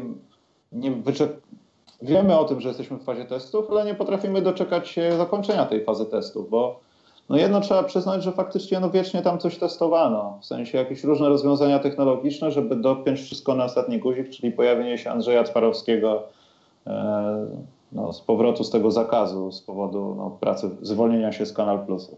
I w zasadzie po czterech dniach od, od tego, jak on wrócił, a tam naprawdę była jakaś taka mocna pompa, że czytał wszystko, wiadomości, pogodę zapowiadał, dużo kaw musiało tam polecieć, e, nagle to wszystko zostało rozwiązane, więc mówienie o tym, że ten projekt nie przynosił efektów, ponieważ nie przynosił zysków, a ja wydawałem dużo pieniędzy, no to w jaki sposób ta osoba chcia, robi jakiekolwiek biznesy, skoro nie wie o takich rzeczach, że najpierw trzeba zainwestować, a potem zobaczyć, a to potem to czasami jest dłużej niż trzy miesiące, zwłaszcza w takiej branży. Eee, sorry Karol, jeszcze jedna rzecz. Poczekaj, Arszawin. Arszawin 00 Panowie ogarniajcie koszulki z Bozerem chętnie zakupię bez Przemek Chujewnicki to gej pozdro 14 zł. Ty nie słyszałeś, Karol? 21 groszy. Y, Czego? Warszawin, dzięki Arszawin, napisał Donata, że czeka na koszulki. Będzie w ogłoszeniach parafialnych o tym, eee, że Przemek Kujawiński to gej. Koniec. Za 15 zł to gej. Klasa. eee, że co, że ta jedna rzecz tak poważnie, że wszyscy mówią, o Boże, zobaczcie, weszło, jakie mają statystyki, to jest yy, wręcz gwałt, 15 do 1, w ogóle coś tam, coś tam, ale trzeba pamiętać o tym, że weszło, to była strona, na którą wchodzili ludzie, którzy interesowali się piłką nożną, żeby przeczytać felieton i tak dalej i przez to dalej tam wchodzą, a radio jest tam tylko dodatkiem i wiadomo teraz no, jest ich głównym jakimś tam projektem. Natomiast Zapinamy Pasy było tylko tym projektem, więc ciężko było się spodziewać, że coś, co ma jakiś tam establishment już na rynku, e, będzie od razu w ciągu dwóch miesięcy wyrównywało te liczby. No, dla mnie to są głupie argumenty i tak dalej. Dużo tam było minusów, przede wszystkim dział marketingu, no to była jakaś kompletna porażka. No który kompletnie działał źle, a było ich kilka, także nie wiem, źle stargetowani ludzie z jakichś innych dyscyplin sportu albo po prostu pracy, no to myślę, że było taką przyczyną upadku. A szkoda, bo to były fajne programy, naprawdę. Ja to dobrze wspominam. Dzięki Paweł. E, naprawdę było ekstra. Tam mówili, mówili nam na wyjściu, że może wrócą w jakiś sposób. Jak wrócą, to tam może wrócimy. A poza tym, jak coś, to Kanal Plus weszło, ESPN, CBS, ABC, wszystkie stacje sportowe poza chińskimi, bo nie znam języka. E, możecie do nas pisać z Karolem, z chęcią możemy jakiś program zrobić. Oczywiście. No a tak dodając trochę do tego, no. co powiedziałeś, to dla mnie zawsze kluczowe jest to, jeśli jakiś pojawia się inwestor i chce inwestować w sport, czyli biznes dosyć specyficzny, to on musi mieć na uwadze, że Zresztą daleko nie trzeba szukać przykładów, jeśli ktoś się piłką nożną interesuje, czy nawet, nawet, na, na, nawet NBA, przykład Brooklyn Nets, chodzi mi o rosyjskich miliarderów, którzy chcą, chcą jak najszybciej włożyć pieniądze i wyjąć jeszcze więcej, bo traktują sport jako, jako kolejny biznes w szeregu innych, które, które mają gdzieś tam na boku. To tak nie działa. To tym bardziej, od, jeśli masz projekt, który buduje się od, od, od zera bo tak jak mówisz, weszło. Weszło miało renomowaną stronę, która działała od lat, która miała swoich, swoich stałych fanów. I to, jest, to, to była marka, która, która naprawdę coś znaczyła, która, która cały czas coś znaczy, czyli istnieje, nie zamknęła się. A jeśli chodzi o zapinamy pasy, to oni cały czas budowali swoją tożsamość. I ci, którzy słuchali tego radia, nie mogą chyba powiedzieć, że, że brakowało tam merytorycznych programów, bo nie brakowało. Jeśli chodzi o merytorykę, to to moim zdaniem było nawet lepiej niż, może nie tyle lepiej, co inaczej niż na, niż na weszło, zależy co kto lubi. Więc y, ja nie znam kulis. Ty, jeśli znasz, to chyba na antenie mi ich nie powiesz, ale zakładam, że powiedzmy, że po prostu ktoś, Nie, y, słuchajcie. ktoś był zbyt tutaj- niecierpliwy, tak mi się wydaje. I, Tak, nie, argument Zabrał zabawki z, piarkowni- z piaskownicy zbyt szybko trochę.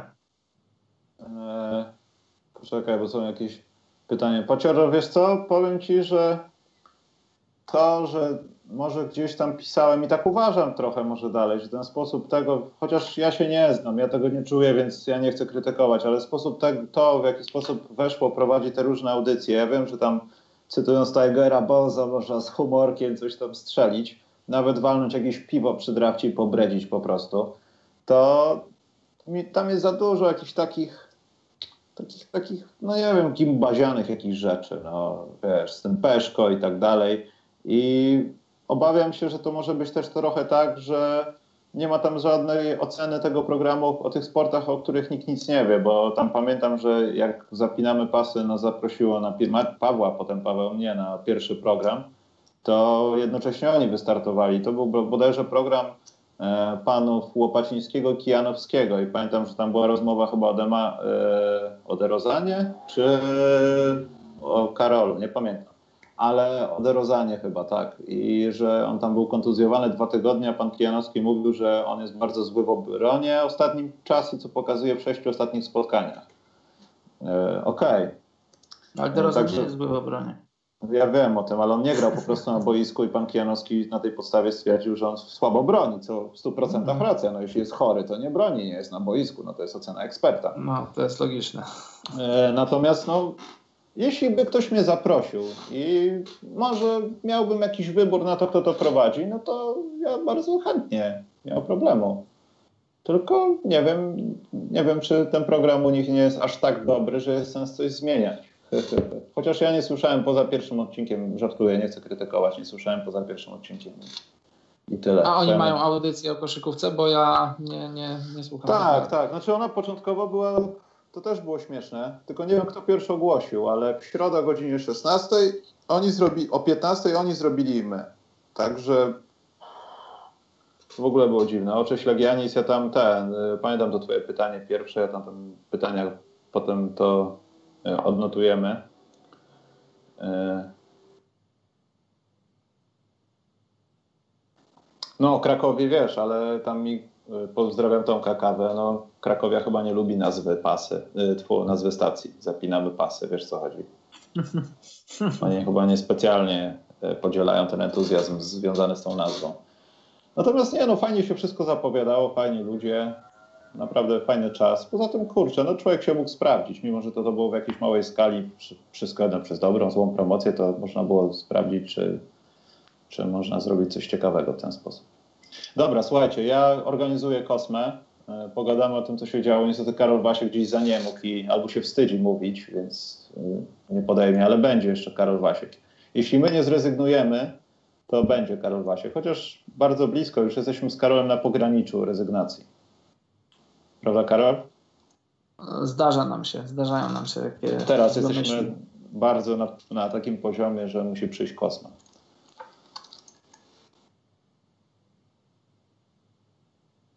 A i tak będziemy rozmawiali o Colangelo, ponieważ było jakieś pytanie gdzieś na Facebooku, dlatego będziemy musieli o tym rozmawiać, ale e, najpierw pogadajmy o sprawach ważnych i ważniejszych. A, póki e, robię połączenie z Kosmą, to chciałbym powiedzieć, że drużyna ze Słupska jednak wraca. Znaczy jednak, wiadomo było, że będzie grała w pierwszej lidze, ale Adrian Kordalski i y, Damian Cechniak będą nowymi zawodnikami tej drużyny. Jestem strasznie podjarany tym faktem. Wiem, że Karol nie wiesz o kim mówię, No mniej więcej wiem, ale nie, nie śledzę. ale że jestem śledzę. podjarany, że oni razem się tam znajdą. Mam nadzieję, że to jest prawda. No bo wiem, że ty ich znasz, no to, no to cieszę się, że się cieszysz. Wiesz, taki młody zespół, Słups to mimo wszystko miasto jakoś tam koszykarskie. Myślę, że na tą Jasne. pierwszą ligę będą przychodzić. Nawet jak będą grali w jakimś gównianym obiekcie, to mimo wszystko będzie to in plus. Eee, jaram się strasznie. No znicz się rozpada. Odpowiadam na pytania słuchaczy wszystkich. Znicz się rozpada, jest od nowa. Zobaczymy, co to przyniesie. Szkoda tylko trenera, Marka. No. Eee, nie słyszałem na razie na temat żadnych ofert wobec jego osoby ale no to nie wygląda dobrze. Ale zobaczymy, jak to będzie. Dobra, poczekajcie. Kosmo jest żółty. Dlaczego Kosmo jest żółty? A że żółtaczkę ma. Może ma żółtaczkę. Staram się go połączyć, ale nie wiem, czy on będzie coś, coś ogarniał. Siemanko. jesteś? O, jest. Jestem. Jest. Jestem! Hej! Masz Czołem. ostatnią szansę, żeby dołączyć do korowodu wypowiedzi na temat zamknięcia stacji Zapinamy Pasy. I przechodzimy do tematu PLK. Okej, mam, mam swoją teorię, O, czekałem na to. ale pewnie już ją powiedzieliście, że merytorycznie było super, a biznesowo się nie spinało, bo zawsze w takich sytuacjach brakuje dobrych handlowców, czyli ludzi, którzy będą łazili po tych firmach, inwestorach e, i spróbowali sprzedawać reklamę. Przepraszam, Kosmo, przepraszam, przepraszam. Ja mam tak, takie tylko pytanie testowe dla Ciebie, bo Ty się tym zajmujesz w zasadzie. Jesteś taki, tego rodzaju pracownikiem, tylko że w klubie sportowym. Ale powiedz mi, co uważasz od, w skali od 1 do 10, jakie jest to śmieszne? E, w marcu albo w kwietniu podszedł do mnie i do Pawła, bardziej do Pawła, ale też byłem przy tej rozmowie, człowiek e, z działu właśnie marketingu nowo najętego, który powiedział, że wyśle nam e, na maila jakąś tam korespondencję, żebyśmy mu w odpowiedzi e, wypisali najpopularniejsze strony, portale i w ogóle profile na Facebooku dotyczące koszykówki w Polsce, bo tam chcą rozsyłać i umieszczać audycje. Mhm. Rozumiesz? Za No, darmo, że udostępnijcie post. No, Rozumiesz? super, super, super sprawa. No. No, no to ta, tak świata się nie da zwojować. A szkoda, bo zamknęli budkę z lodami przed, przed przyjściem wakacji. No właśnie, ja- Mistrzostwa Świata, Andrzej Twarowski wrócił, co, cztery dni był w robocie, pyk. To jest E, masakra. Widzieliście bardzo, tą no. argentyńską, argentyński filmik, na którym e, żona mówi do męża, że trzeba jechać na wesele Tak, któregoś tam tak, szwagra. Tak, no, To, to było super. no.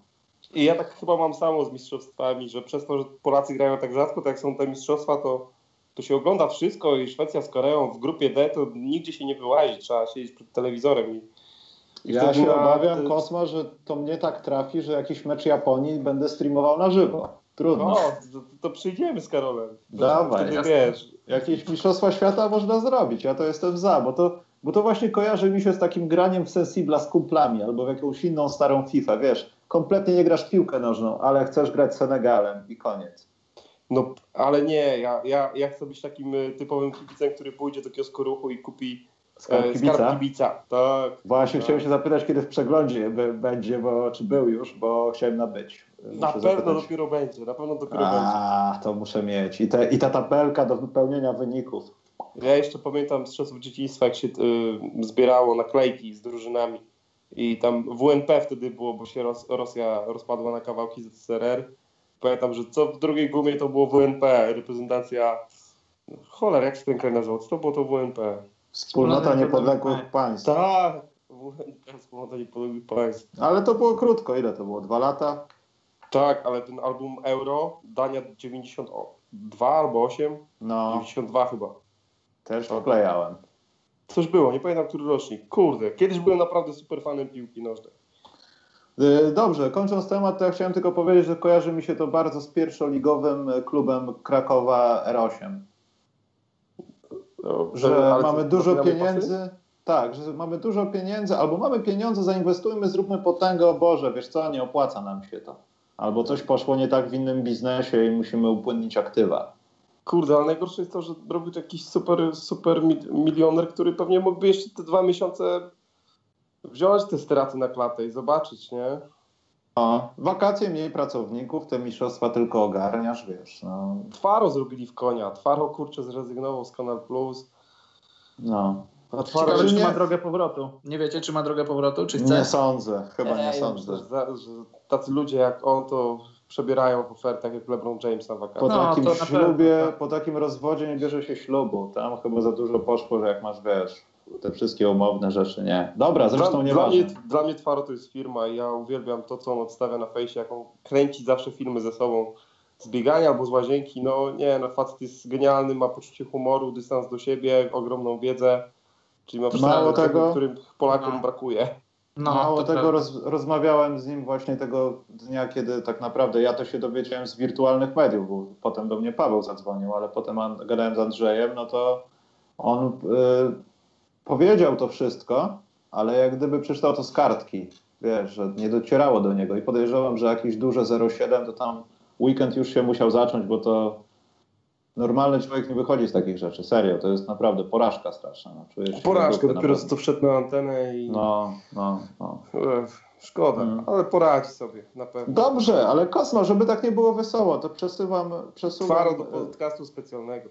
E, Rozmawiałem, powiedział, że w tym tygodniu jeszcze nie, ale w przyszłym może zagości. Poza tym ja o, tutaj, podcast specjalny live na, na mundialu z Twaro, komentujący O kurde. z nami mecz. no to byłoby coś. Trzej Janusze piłkarscy i Twaro. No, tylko takie Była wąsy profanacja. Ale to jest Profanacja. dobry pomysł, to jest To dobry byłaby pomysł. profanacja jak kupienie mm, nazwy Magic Basketball, żeby robić podcast. Sorry, ale dla mnie to jest profanacja. Ja się na Magic Basketball wychowałem. O, mamy beef tutaj. Nie, nie bij, po prostu mówię co myślę, także sorry, ale kurczę no. Ale widzisz, i to źle odebrałeś. Nie to, że Piotrka bronię teraz, ale źle to odebrałeś, bo tak nie jest do końca. Właśnie. Ale raczej ja Piotrek- chwalę, że, że ktoś na to wpadł, ale ogólnie Ale nie, akcja jest taka, że Piotrek po prostu na razie ma logo i z racji tego, że no pewnie nie ma wszystkich rzeczy ogarniętych, chce sprawdzić jak to będzie i czy sam wytrzyma, na razie będzie robił ten jednoosobowy podcast, ale docelowy plan jest taki, żeby robił Piotrek gazetę tylko z taką subskryp, subskryp, sk- subskrypcją internetową. Przesłuchałem cały podcast i, No i to powiedział właśnie tam. i ja się nie zgadzam na coś takiego. Tak samo jakby Zenek Martyniuk kupił prawa do nazwy Led Zeppelin, no sorry. Święt, świętości się nie rusza. Nie, nie obrażam Piotrka i Mamy mam, beef, to- jest beef. nie mam nic do. Piotrka Zarychty, ale świętości się nie rusza, no sorry. Kosma beef, Nie pisz nic człowieku. beef. Ja chcę żyć ze wszystkimi w zgodzie, po prostu wyrażam swoją opinię na, na różne tematy. Za późno, już jest, jesteś na pasku człowieku. Poza tym przy wszystkich Kosma jesteś zdrajcą też przy okazji. Dlaczego? No dlaczego? A z kim sobie zdjęcia robisz i zachęcasz do subskrypcji? Ja nie widziałem ze sobą Kill the filmu beat, takiego. pozdrawiam! Dajcie mu suba. Kosma jest tutaj ostatni raz, więc zachęcam do pytań. Eee, Kosma, za, tam- Kosma, za, Kosma, zareklamuj mnie też. Karol Dobrze. Śliwa, po, e, Karol Śliwa, Karol mówi e, lata 90. w internecie, wiecznie żywy layout. Jezu. Dziękuję. Dziękuję. Czy o to ci chodziło, Karol? No nie do końca, ale cieszę się. Nie no, Karol, Karol, Karol zawsze na propsie. Ale spoko, jestem zaskoczony Kosma, że jesteś, bo od 27 minut trwa live twojego ulubionego YouTube'a koszykarskiego aktualnie. A wiesz, za chwilę tam wracam. Dobrze, ale skoro zostajemy od gnojenia twojej dupy, to pogadamy o, e, no, o zeszłym sezonie. E, ja nie chcę tu się za bardzo rozdrabniać, żebyśmy teraz przeżywali to, co się działo w Zielonej Górze. Miała być z nami Karol i miała być między wami rozmowa, także to też się nie do końca uda. Ale jakbyś mógł Kosma, nie wiem, takie pytanie, może też trochę od Janusza Pelka, którego nie było z ligą przez ostatnie powiedzmy 5, 6, 7 lat. Mówię tu o sobie. E, Jak byś ustawił ten sezon? Wiadomo, no też nie obraź się, nie jesteś w takim wieku, żebyś pamiętał te sezony z lat 90. tak dobrze, że wiesz, jesteś No ja świadomym pamiętam człowiekiem. Ale nie, ale, ale ogólnie potrafisz ocenić skalę. Jak byś ustawił tegoroczny sezon, tegoroczne playoffy e, wobec tych historycznych w Polsce? Czy mamy się czym pochwalić, czy to jest po prostu iluzja tego, że nasze gówno przestało mniej śmierdzieć i dlatego jest ciekawiej? O, o Jezu, wiesz co, boję się w ogóle robić takie rzeczy i porównywać to, co było kiedyś, jak był jeden kanał w telewizji, czy tam Nie. dwa, góra. Dlatego to chciałem powiedzieć, że porównanie jest bardzo trudne, arcytrudne. Natomiast e, jeśli wiesz, chodzi o intensywność, e, te animozje klubowe, które niewątpliwie pomogły w tych playoffach. E, To wszystko z Włocławkiem, z Zieloną Górą, potem Włocławek z tym Ostrowem. To nie tylko działo się na boisku. Gro bu- stało się No, było poza fajnie, było boiskiem. fajnie. Było fajnie, według mnie tych wszystkich boiskowych afer było za dużo i w pewnym momencie to już, wiecie, trwały finały. Ja pierwszych dwóch meczów nie oglądałem, bo psychicznie nie byłem w stanie się pogodzić z myślą, że nas tam nie ma. Ale i nawet omijałem Twittera specjalnie, bo było w pewnym momencie tak, że było, ej, trener nie podał ręki, ten kogoś tam uderzył, ten kibic coś tam zrobił i było takie przezywanie się jak w przedszkolu, wyliczanie kto jest gorszy. I już miałem tego dość, a później jak zacząłem oglądać te finały, to trafiłem na chyba cztery fajne mecze.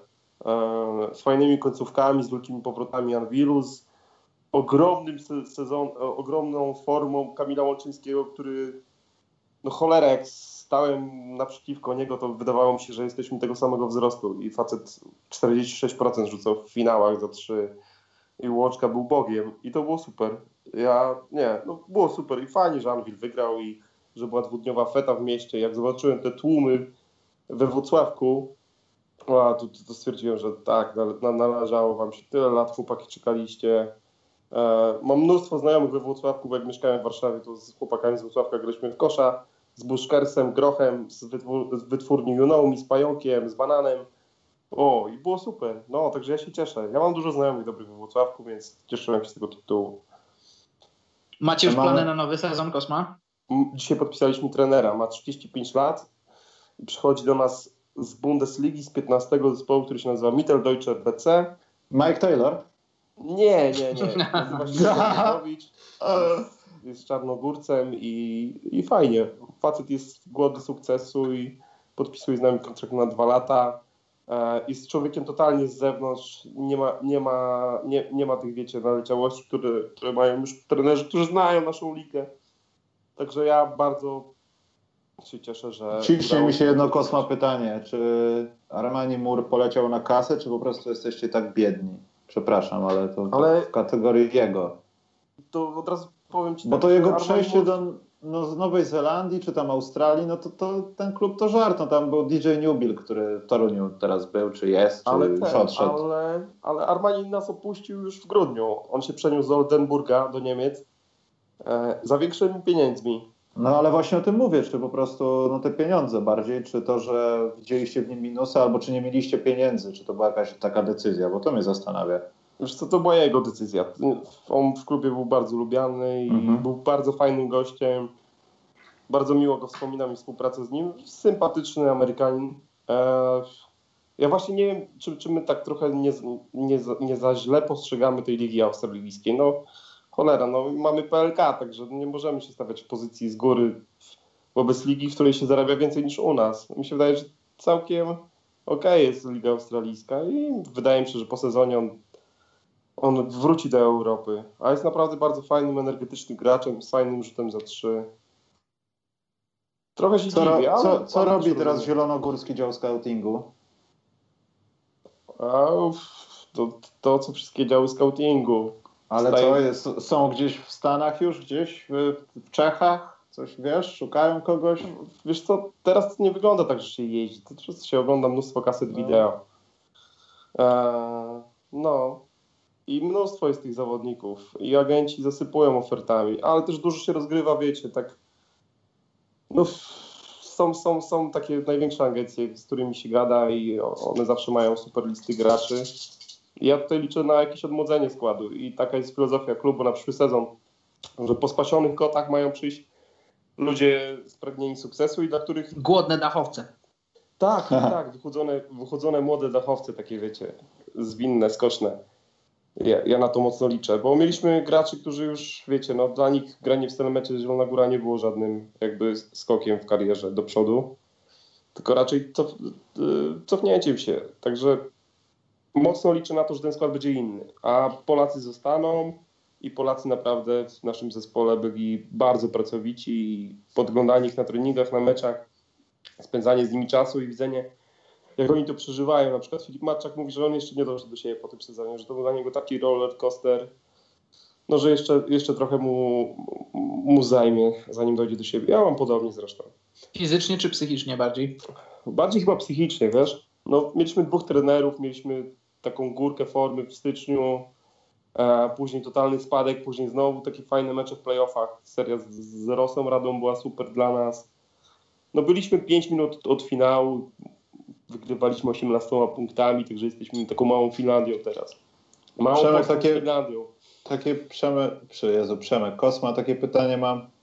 E, co będzie, nie wiem, trudniejsze albo co się stanie szybciej? Nie wiem nawet jak zadać to pytanie, ale chodzi mi o to, czy Zielona Góra będzie w stanie w tym sezonie wrócić, czy to będzie potknięcie e, dla Zielonej Góry, czy to jest łatwiej wrócić na ten poziom Zielonej Górze, czy łatwiej będzie e, Włocławkowi utworzyć jakąś dynastię? Wiesz, że zrobimy to drugi Mhm. raz, albo będziemy drugi raz w finale.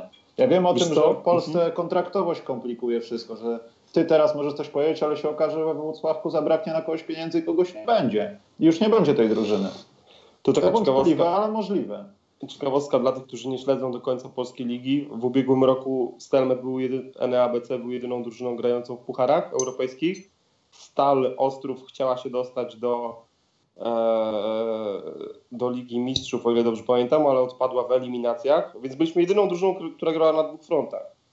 A inne drużyny grały jeden mecz w tygodniu i jeszcze w marcu sobie pozatrudniały właśnie takich graczy jak DJ Newbill, Quinton Hosley, także mieli jakąś tam, wiecie, nadwyżkę pieniędzy, którą mogli wykorzystać. A w przyszłym roku ta walka się wyrówna, bo Anvil pójdzie do Ligi Mistrzów najprawdopodobniej. Eee, Jest jeszcze Toruń, który chce grać w pucharach. My na pewno zagramy w pucharach. BM Slam Stal chce grać w pucharach i co ciekawe, być może nawet Asyko, Gdynia będzie grał w pucharach. Także pięć klubów, jakbyśmy mieli w pucharach, to byłoby naprawdę super w porównaniu z tym, co było do tej pory, gdzie Stelmet był jedyną, jedyną jakby marką w Europie, którą ktoś rozpoznawał. Także wiecie, jak się gra na dwóch frontach, to się ta liga wyrówna i gracze z Anwilu, Włocławek i z innych klubów już nie będą tak wypoczęci i tak wygłodniali na ten jeden Mhm. mecz w tygodniu, bo na ten mecz się, wiecie, czeka, trenujesz, powtarzasz to ciągle. Poza to... tym wiesz, to no. warto podkreślić, na pewno zmienią się w niektórych klubach. Mogą się zmienić, chociaż to też, nie wiem, no, wątpliwa sprawa, ale możliwa. E, warunki finansowe, wiesz, jeśli Anvil będzie dobrze grał w Lidze Mistrzów, no to pojawi się jakiś nowy sponsor, pojawią się pieniądze, można podwyższyć ten tajer zawodnika, który będzie najlepszy w drużynie, któremu możemy zapłacić. Oczywiście, Właśnie tak. chciałem, chciałem właśnie o to zapytać. Kosma, powiedz, jak się ma udział, awans w ogóle gra w Lidze Mistrzów do finansów? No bo jeśli chodzi o piłkę nożną, to jest ogromny skok jakościowy, a w koszykówce jak to wygląda? Ale w, jakości koszykarskiej, czy, czy chodzi Nie, o chodzi mi o, finanse? jak, ta, o finanse, chodzi mi o finanse, które później pozwalają na kontraktowanie coraz lepszych zawodników. Ja przepraszam, ja czytałem takie, przepraszam, czytałem takie wyliczenie, e, dygresja taka, że Barcelona e, piłkarska przynosi jakiś tam profit rzędu, nie wiem, nie chcę skłamać, ale iluś tam 10 milionów euro, natomiast koszykówka i inne sporty przynoszą deficyt i tak naprawdę oni są na minusie i koszykówka tam była jedną z większych sum, która w klubie po prostu powoduje jakieś braki w kasie. Poczekajcie, No, jest, poczekaj, 00, Kosma jest panowie donate. ogarniajcie czat, Kosma super. skończy Panowie, ogarniajcie czas, Kosma skończ marudzić, jakbyś był zawodowym 4,61 malkontentem. Dzięki Arszawin. Arszawin jak zwykle w formie, pozdrawiam go. No, wcześniejszy donate był o Przemku Geju, także wiesz. Jest w swoim prime. Honorowy kochanek Przemka Kojawińskiego. Kosma. Kim jest Kosma? A Tomek K zostanie bana, zaraz iri- irytuje. No nieważne. Więc przejdźmy, o czym mówiliśmy?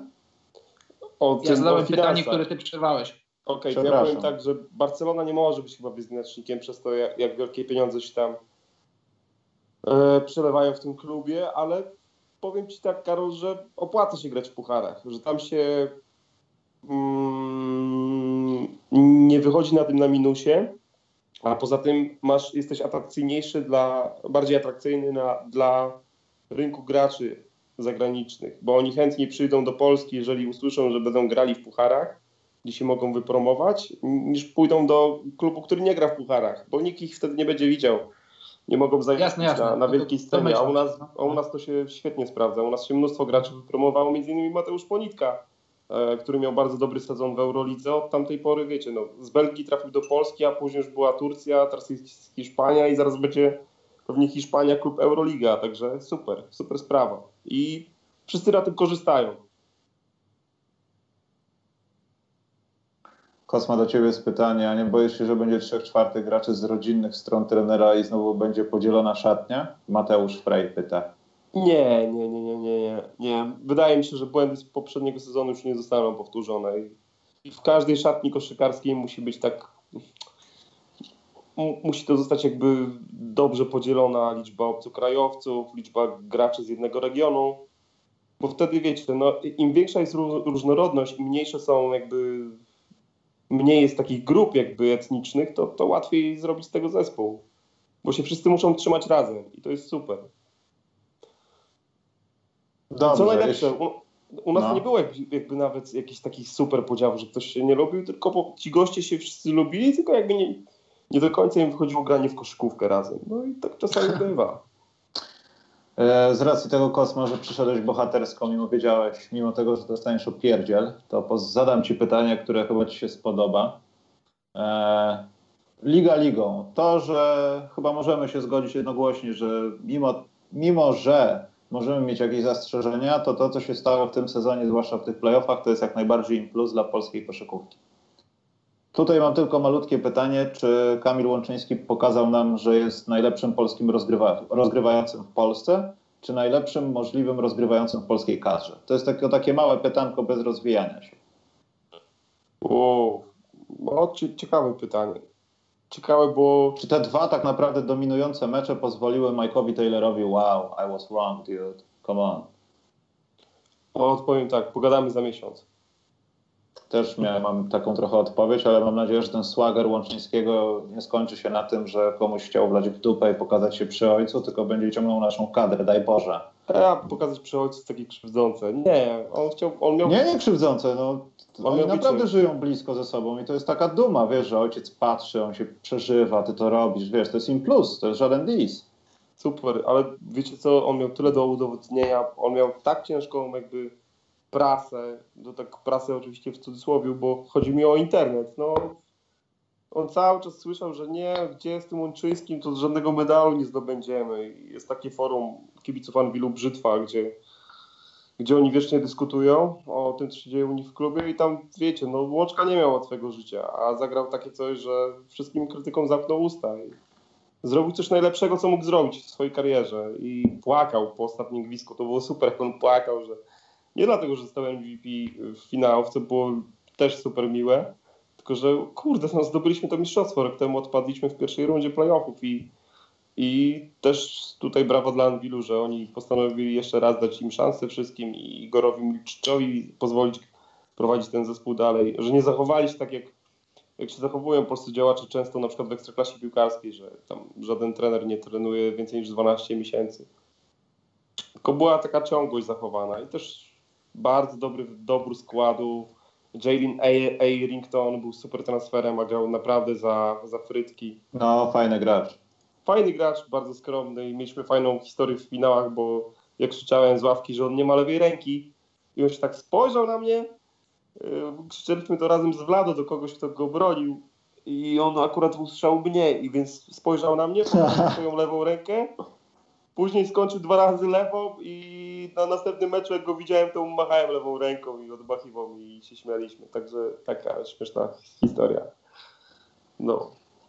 Dobrze, chcesz Karol coś... A, poczekajcie, nie, bo przecież to najważniejsze pytanie, Kosmat, na wyżycie się dla ciebie. E, czy uważasz, e, czy widzisz jakiś postęp w działaniu organizacji Polskiej Ligi Koszykówki w tym sezonie? Czy tylko No- z powodu koszykarskiego możemy się, że tak No powiem, tak, jarać? zostałem zaproszony na galę Polskiej Ligi Koszykówki, więc mogę tylko mówić o tej Tak? organizacji w samych superlatywach. Mówisz? Tak. O Jezu, nie, nie będę narzekał.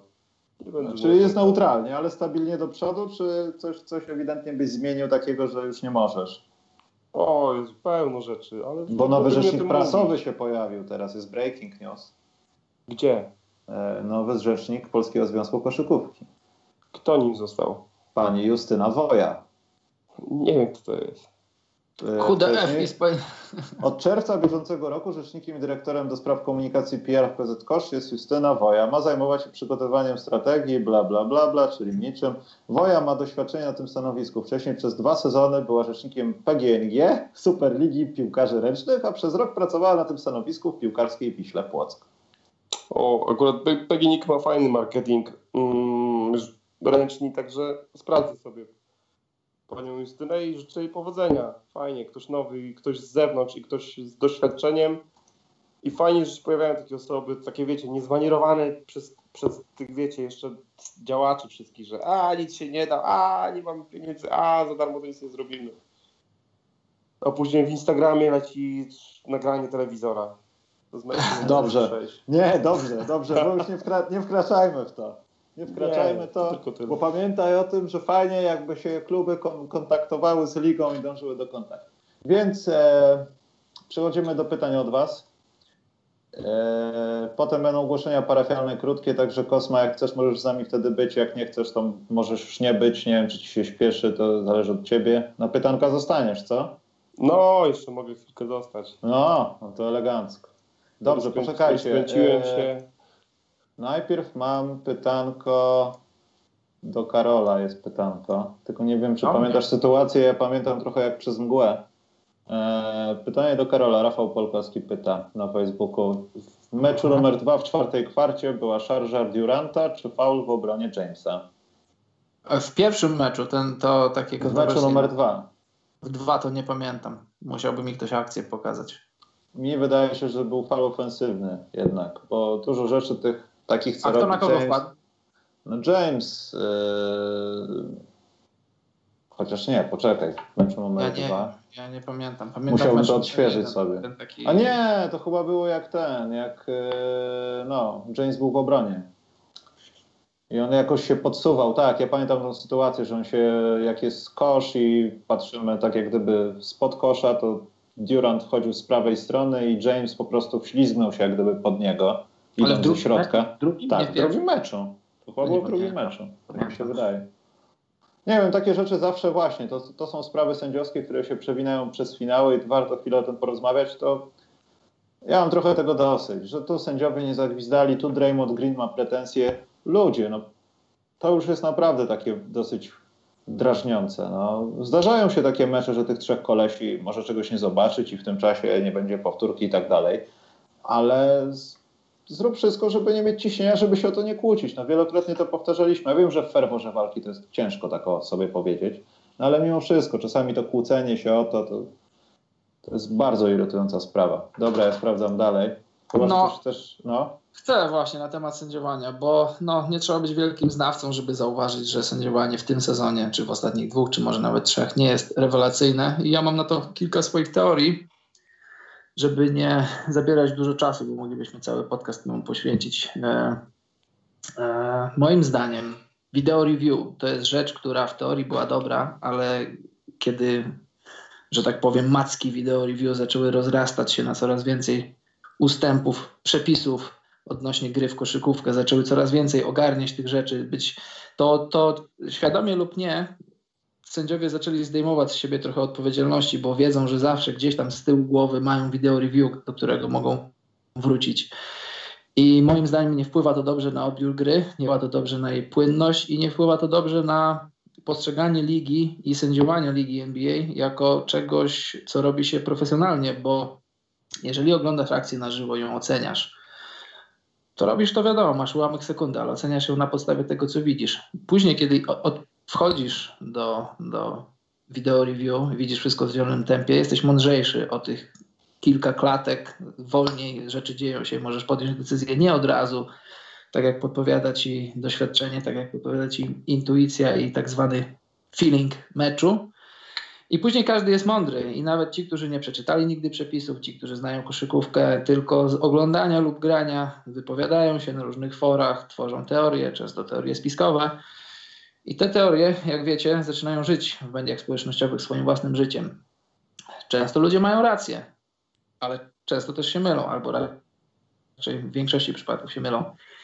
I to jest jedna rzecz. Video review, moim zdaniem, robi bardzo złą robotę dla, dla NBA i postrzegania jej. Druga rzecz, ostatnie dwie minuty, wszystkie decyzje, które są później raportowane i, i pokazywane, co było źle, co było dobrze, w teorii, co miało być pokazaniem, miało być transparentnością Adama Silvera, ligi w stosunku do kibiców, do sponsorów, do ludzi, którzy płacą pieniądze na różne sposoby, różnymi kanałami, co też moim zdaniem nie jest dobre, bo jeżeli jesteś jeszcze raz sędzią z parkietu, oceniasz sytuację i zakładamy, oczywiście cały czas zakładamy, że sędziowie chcą sędziować dobrze, nie są e, pod wpływem zewnętrznych nacisków, to sytuacja obejrzana z pozycji parkietu i sytuacja obejrzana później przez kilkunastu, kilku sędziów spokojnie, kilkanaście razy na różne, wiecie, różne kąty, w różnej prędkości, to jest łatwiej oceniać takie sytuacje, ale niczemu to nie służy. Jeżeli miałeś ostatnią sekundę w meczu, czy tam ostatnie zagranie w meczu i sędzia zagwizdał jakąś rzecz,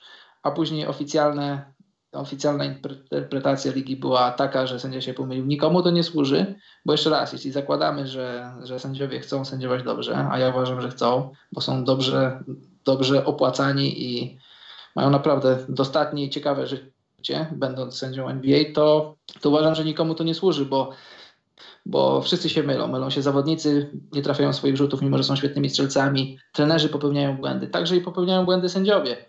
Więc yy, tak, więc nikomu to nie służy. Trzecia rzecz, tak szybko, żebyśmy nie zamienili tego podcastu w podcast sędziowski. Odeszło w ostatnich latach, dwóch, trzech, odeszło wielu, wielu znakomitych i wielu przede wszystkim bardzo szanowanych sędziów y, z NBA. Już to kiedyś, Karol, mówiłeś. Tak, mówiłem to. I to są, to są tak, to są te trzy rzeczy, moim zdaniem, bo tych rzeczy jest więcej. I tak jak mówię, moglibyśmy temat rozwinąć, ale chyba nie do końca chcemy. Te trzy rzeczy, moim zdaniem, video review, te ostatnie dwie minuty i odejście takich znanych y, i bardzo szanowanych przez zawodników trenerów sędziów wpływa na to, że jakość sędziowania spadła, a w miejsce tych, tych starszych i utytułowanych i szanowanych sędziów weszło takich kilku czy kilkunastu młodych, y, gniewnych jastrzębi, którzy chcą zaistnieć, chcą zaistnieć w lidze, pokazać się trochę nie zawsze, nie do końca z dobrej strony i tak wygląda to, jak wygląda. Dobrze, e, przechodzę do następnego pytania. Albo i nie przechodzę, bo zgubiłem. Poczekajcie, bo wcześniej, wcześniej Legiani spisałeś coś o Jordanie Bellu, e, że na początku sezonu w Gerbycz coś tam robił Jordan Bell, dostał, a teraz punkty coś tam, coś tam. Nie wiem za specjalnie o co chodzi, ale chyba wtedy rozmawialiśmy o tej ławce Golden State. Eee, nie pamiętam, czemu to tak się skończyło. A zanim znajdziesz to pytanie, mogę odpowiedzieć na najbardziej tutaj z brzegu ostatnie. No dawaj, no. Ja Arszawin zadaje pytanie, dlaczego Lou wciąż jest trenerem Cavs? Trzymanie tyle minut Smitha albo Huda grających ogony to głupota, czyli zakładam, że ty zakładasz Arszawin, że po dobrym meczu Huda stawiamy pod znakiem zapytania to, dlaczego siedział w lodówce przez całą serię i też poprzednią serię z Bostonem. A przypomina mi się, nawiązując do piłki nożnej, Korea 2002. O. Pamiętacie, kiedy pamiętacie po dwóch przegranych meczach, nie pamiętam, y, z gospodarzem, z Koreą oraz później z Portugalią, zagraliśmy mecz o nic ze Stanami Zjednoczonymi. 4-1. Tak, 3-1. I trener Jerzy Engel wymienił pół składu i wygraliśmy. I później zaczęły się pojawiać y, wtedy w raczkującym dlaczego internecie. Kryszał nie grał w trzy... Tak, dlaczego Kryszowicz, dlaczego Majdan nie bronił? Nawet przecież powstała piosenka o tym y, Mundialero, Mundialeros, więc y, moja odpowiedź jest taka, nie możemy, raczej nie powinniśmy wyciągać wniosków na podstawie jednego meczu czy dwóch meczów, że Hood zagrał świetnie, dlaczego nie grał wcześniej, że Tyron jest taki, jest inny. My nie wiemy, my nie wiemy, nie znamy zagrywek Cavs, nie wiemy co oni egzekwują, co oni chcą zagrać, a co wychodzi w boisku na tyle, na ile pozwalają im Warriors, na tyle, na ile pozwalali im Celtics, więc y, no taka jest moja odpowiedź na to pytanie. Nie, nie bądźmy trenerami, bo nie mamy dostępu do takiej wiedzy, żeby obiektywnie spojrzeć na, to, co miało być grane, jaką kto prezentuje formę na treningach i jak to się później przekłada na mecz, na to, na, na ile pozwalają, pozwalają rywale, tu w tym przypadku Cavs, grać. A to ja tak przy okazji zareklamuję pokój trenerski, który powróci na wakacjach i z Arkadiuszem Miłoszewskim mamy między innymi wziąć na warsztat finały NBA i pokazać zagrywki klubów NBA. Także Karol, pokażemy trochę Cleveland. Super. Była zgoda na lokowanie produktu? A, wszyscy to robią teraz. A, nie było. Człowieku, teraz pod Człowieku, czekam na wlepki, chcę tutaj Zieloną Górę oblepić. A, teraz po tym wideo, co widziałem, to ja muszę się zastanowić. E, Walter Sobczak pyta, wiem panowie, że kibicujecie już raczej tylko dobrej koszykówce, ale czy kiedykolwiek zdarzyło wam się coś takiego, że najbardziej znienawidzony przez was zawodnik ześlił szeregi waszej drużyny? To jest najbardziej ładnie napisane zdanie złożone na tym czacie. Wow. E, co? Bardzo fajnie. Więc czy jest takie pytanie? Fu, ta, taka jest tak czy nie? Mm. Że zdarzyło nam się, że najbardziej znienawidzony. Mi się zdarzyło. Kto? Nie wiem, tak powiedziałem, żeby się wystrzelić i tak przemyślałem i chyba nikt. Ja nie miałem takiej sytuacji. No Carlos że... No. Carlos Buzer. tak, właśnie myślałem. Carlos Buzer, tak. To tak, tak. I Wiecie co? Ja się na jego temat nie zmieniło absolutnie. ja w historii swojego kibicowania koszykówce, czy może nie tylko koszykówce, ogólnie bycia moje, mojego bycia fanem sportu, ja nigdy do żadnego zawodnika nie miałem uczucia nienawiści. Nie wiem, Ja tak samo. nie wiem co by się musiało wydarzyć, żebym jakiegoś zawodnika nienawidził, mając na uwadze, wiedząc o tym wszystkim, jak ci ludzie trenują, pod jaką presją są nieustannie. Ja zawodników dzielę na takich, których lubię i takich, których bardzo lubię. I... A mi się, podoba, mi się podoba, jak ktoś mówi w Polsce, e, nie lubię LeBrona Jamesa za jego osobowość. Kurde, Ja, jak, ty możesz, masz- jak ty możesz, co ty możesz wiedzieć o jego osobowości? Masz rację, Kosma, to jest jedna rzecz. A druga rzecz jest taka, bo ja też czasem taka, takie prowadzę dyskusje czysto akademickie, nawet w obrębie ludzi, których znam osobiście na, na koszu, tam nie wiem, u siebie, na landach czy gdziekolwiek indziej. Ludzie mówią, że nie lubią Lebrona. Ja pytam, dlaczego go nie lubisz? Mówią, że, że bo on jest taki, jest inny. Ale jaki on jest? W historii jego występowania w NBA, czy może nawet wcześniej, czyli 15 lat historii przeglądu prasy z tego, co LeBron powiedział. Co możesz powiedzieć takiego? Okej, no on powiedział kilka razy, że jest najlepszym zawodnikiem NBA, ale to jest uzasadnione, no bo jest nim, był nim, jest, jest nim przez, przez ostatnich ładnych parę lat. Więc też się śmieję z tego, bo, bo my nie znamy Lebrona, jego osobowości, o tej osobowości, o której ludzie mówią, ale o tym, o czym wiemy, o tym, co donosi nam prasa. Co możemy powiedzieć o Lebronie złego? Nie licząc decyzji z 2010 roku, ale ile razy możemy go jeszcze smażyć za to? Ja naprawdę nie widzę tego jako, już mówiłem to wiele razy, mogę to sobie nawet napisać na kartce albo nagrać i puszczać wam, kiedy tylko będzie to pasowało. Jako czarnoskóry sportowiec, czarnoskóry ojciec na mediach społecznościowych umieszcza zdjęcia swoich dzieci, swojej żony. Ja uważam, że to jest, to jest, to jest, to jest przykład, który, który warto śledzić, warto naśladować i nie wiem, naprawdę nie wiem, czego można w nim nie lubić. Poza tym, no, że rozumiem, że ludzie mają kibice, mają różne tam swoje kibicowskie sympatie, ale LeBron jako człowiek, no nie, nie, nie, nie wiem, naprawdę nie wiem.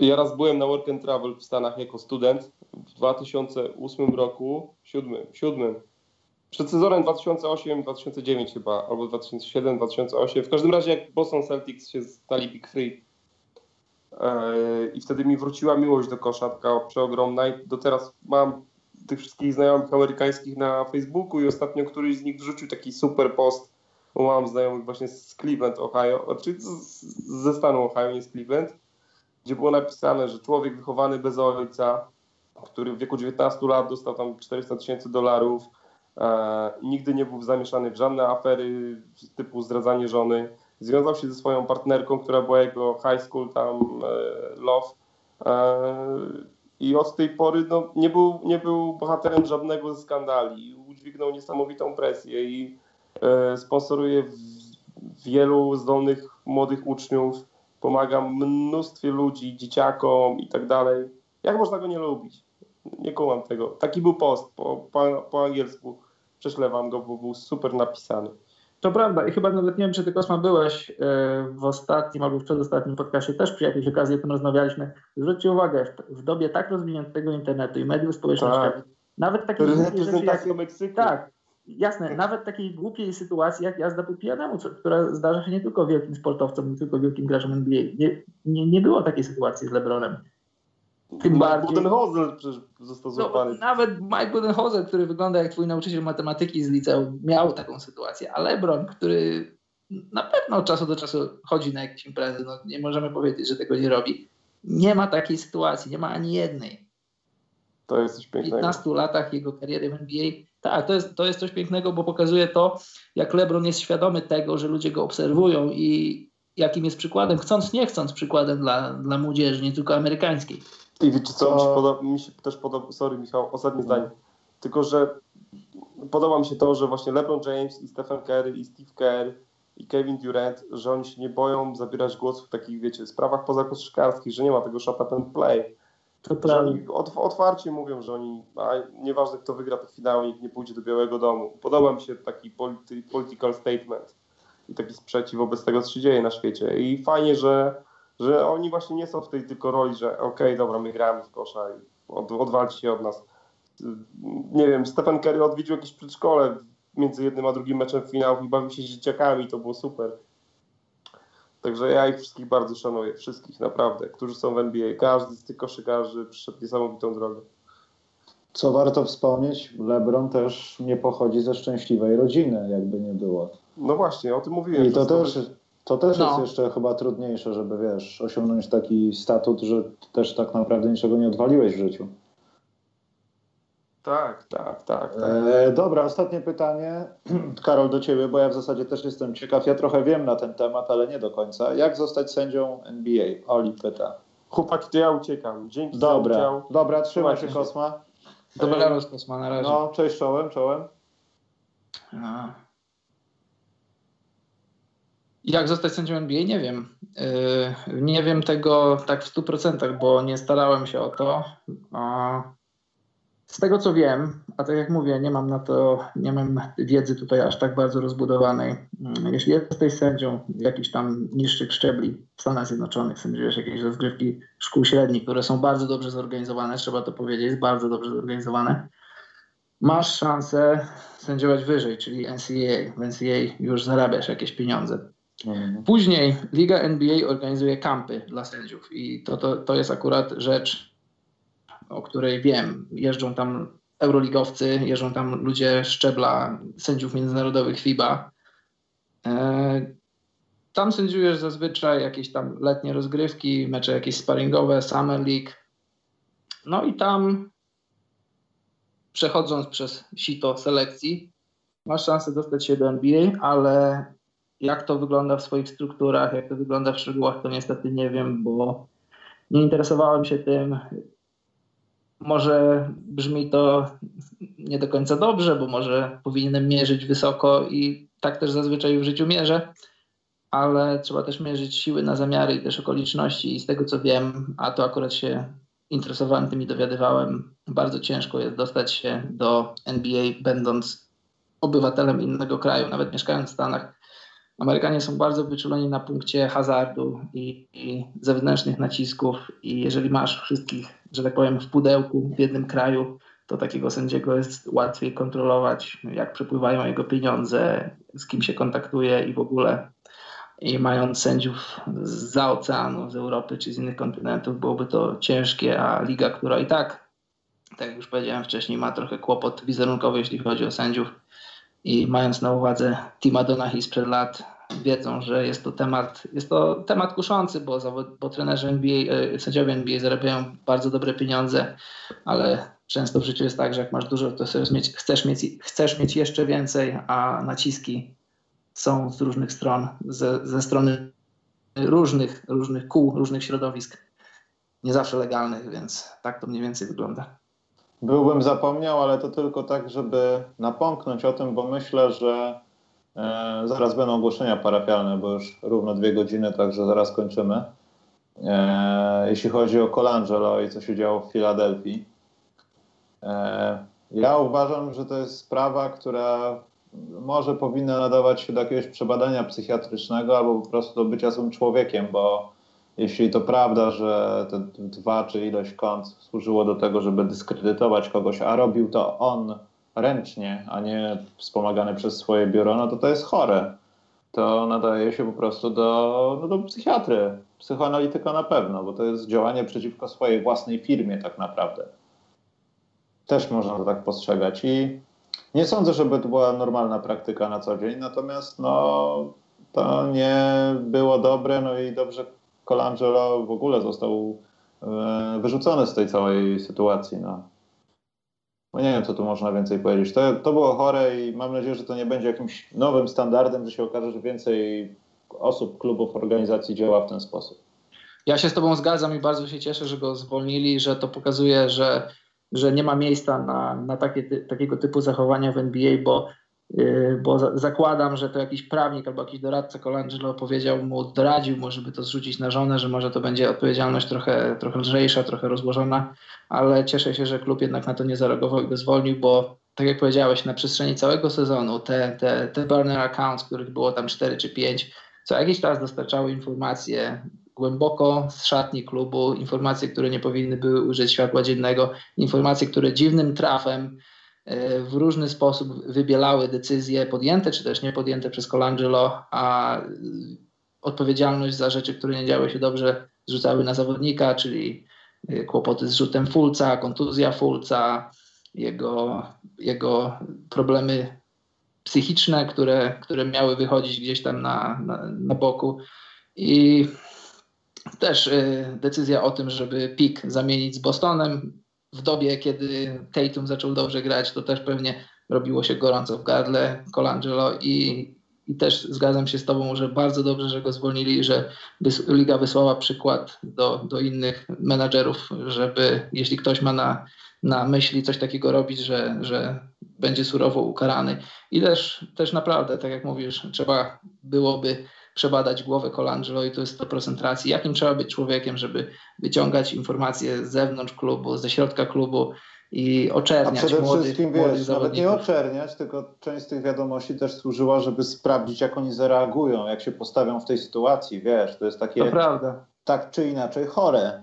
I... To są bardzo chore gierki i ja cieszę się, że. A zresztą jak pamiętasz, jak y, ty pewnie pamiętasz, ale jeśli wy słuchacze pamiętacie, to Colangelo, on jest taką trochę postacią kontrowersyjną, bo zarówno w Phoenix, jak i w Toronto miał swoje decyzje, które były dobre, ale miał też dużo decyzji niedobrych i też No, takich ale to były tylko decyzje, wiesz. Właśnie, ale też takich pozasportowych rzeczy, które jakimś tam cieniem kładły się na, na jego karierę i nie, nie wiem, to jest taki człowiek, którego trzeba się bać. Trzeba byłoby się bać, gdybyś miał z nim coś do czynienia. E, Oli, nie będziemy komentowali meksykańskich piłkarzy, bo wiesz, Karol, co się stało z kadrą Meksyku? Nie do końca, nie czytałem jeszcze coś. Oni na zgrupowaniu gdzieś tam u siebie są, czy gdzieś na wyjeździe i przyłapano ich, że tam 30 prostytutek wbiło do hotelu.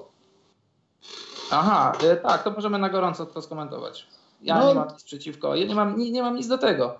Y, bo Myślę, wiesz, że Meksyk, my Polacy powinniśmy być świadomi tego, e, jaką mamy wartość tą piłkę nożną, a nie bazować tą swoją wartość w tym sporcie na tym, e, jak dużo TVN będzie spędzał czasu w Arłamowie.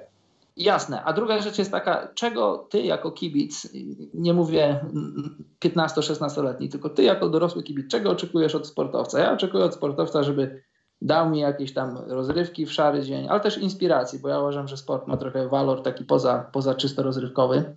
E, I rozrywka i walor pozasportowy, jakaś tam inspiracja do tego, że ciężka praca popłaca, że też różne rzeczy. Ale to, co robi sportowiec, czy to jest piłkarz, czy koszykarz, czy ktokolwiek inny w swoim wolnym czasie, czy on się spotyka z tym, czy z tamtym, czy z takimi kobietami, czy z innymi, to nie jest moja sprawa, naprawdę. Mnie to nie gorszy, mnie to nie bulwersuje, nie mam, nie mam żadnego problemu z tym.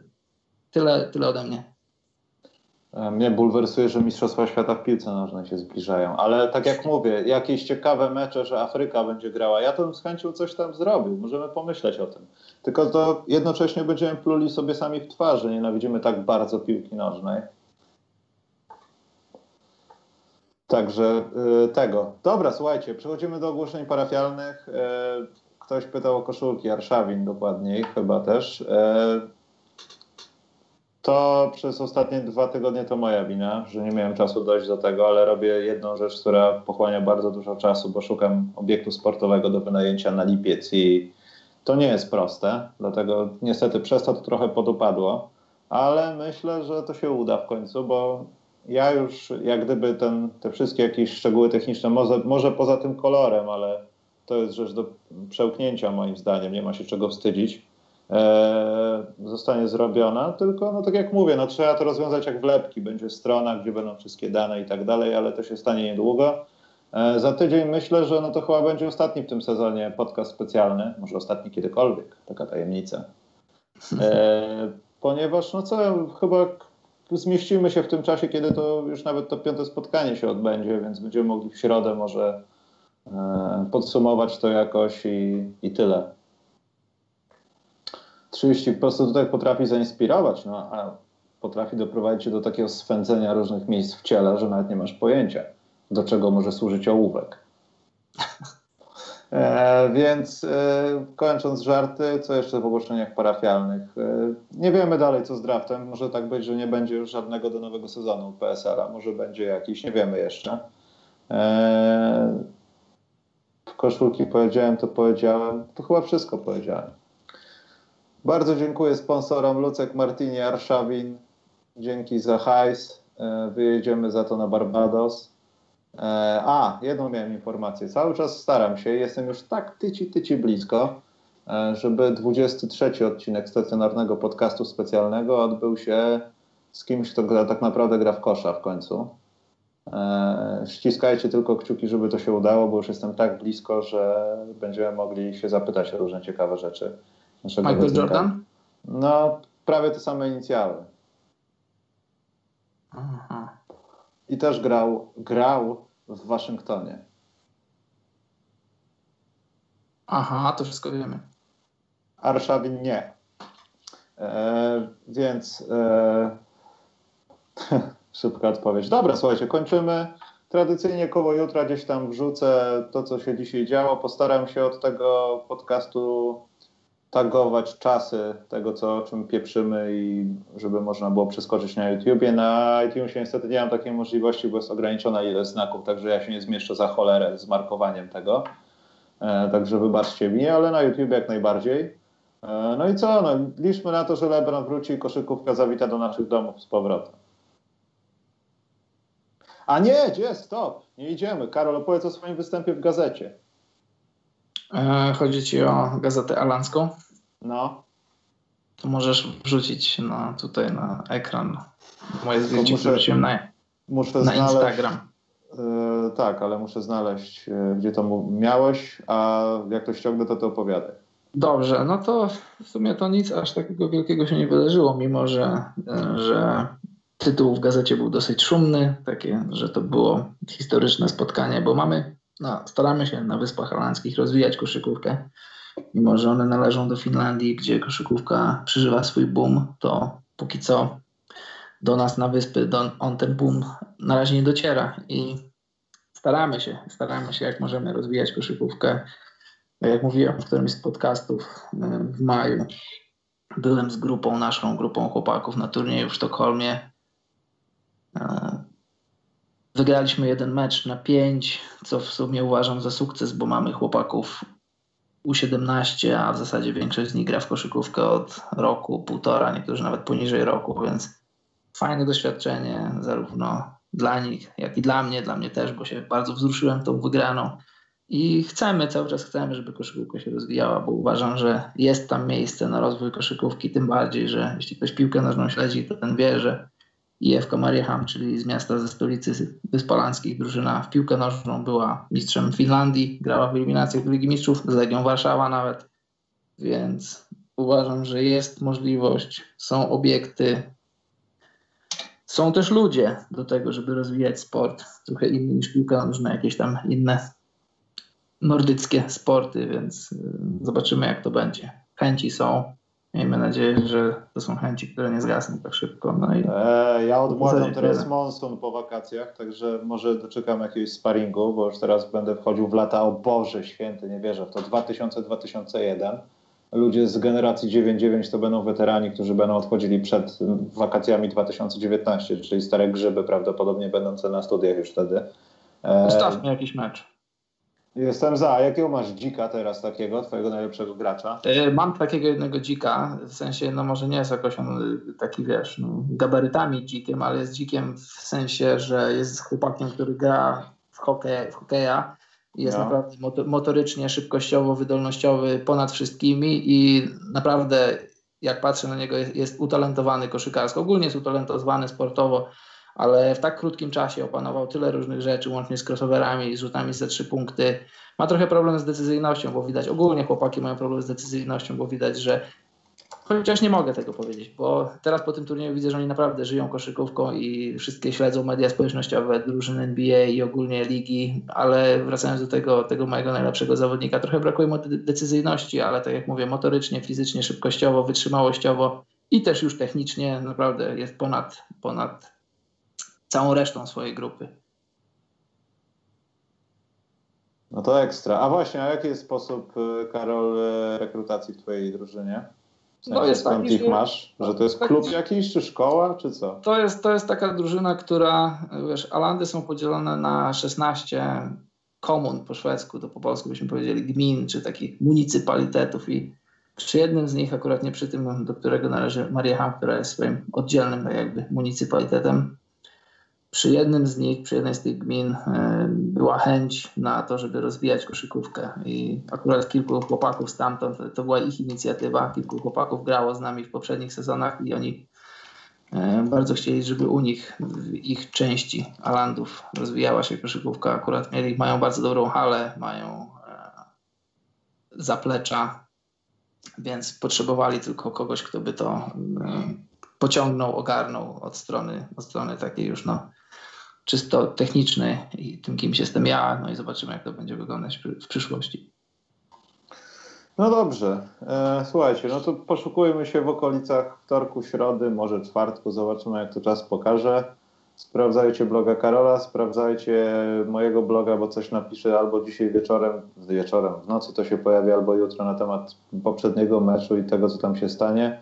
Nie robię jakichś bez sensu analiz, bo często niestety, znaczy niestety w pierwszym meczu żałowałem, że nie oglądałem na żywo, ale w drugi też obejrzałem z odtworzenia, trzeci nadganiałem jakoś dzisiaj rano i nie wiem, albo jestem zdegustowany już koszykówką, bo w tym sezonie od października mogłem zobaczyć około tysiąca spotkań, to może po prostu to jest takie nudnawe już trochę i tak myślę, że takie przemyślenia tam są bardziej niż jakieś takie gorące sprawy, które trzeba napisać rano, żeby być pierwszym. Także też zapraszam. Eee, właśnie, co jeszcze? Nie, to wszystko. Dobra, słuchaj, dzięki Karol za dzisiaj, do zobaczenia, do zobaczenia, do usłyszenia za tydzień, chociaż kto wie, czy do, do zobaczenia, bo może, może uda nam się zrobić unboxing kart z hubs.pl. Właśnie rozmawiam z Maćkiem i może nam się to uda w końcu zrobić, także może na tą ostatnią razę też będziemy mieli koło fortuny może wróci. O. Brzmi ciekawie. Trzymaj się Karol, dzięki jeszcze raz. No dzięki Michał, pozdrawiam słuchaczy.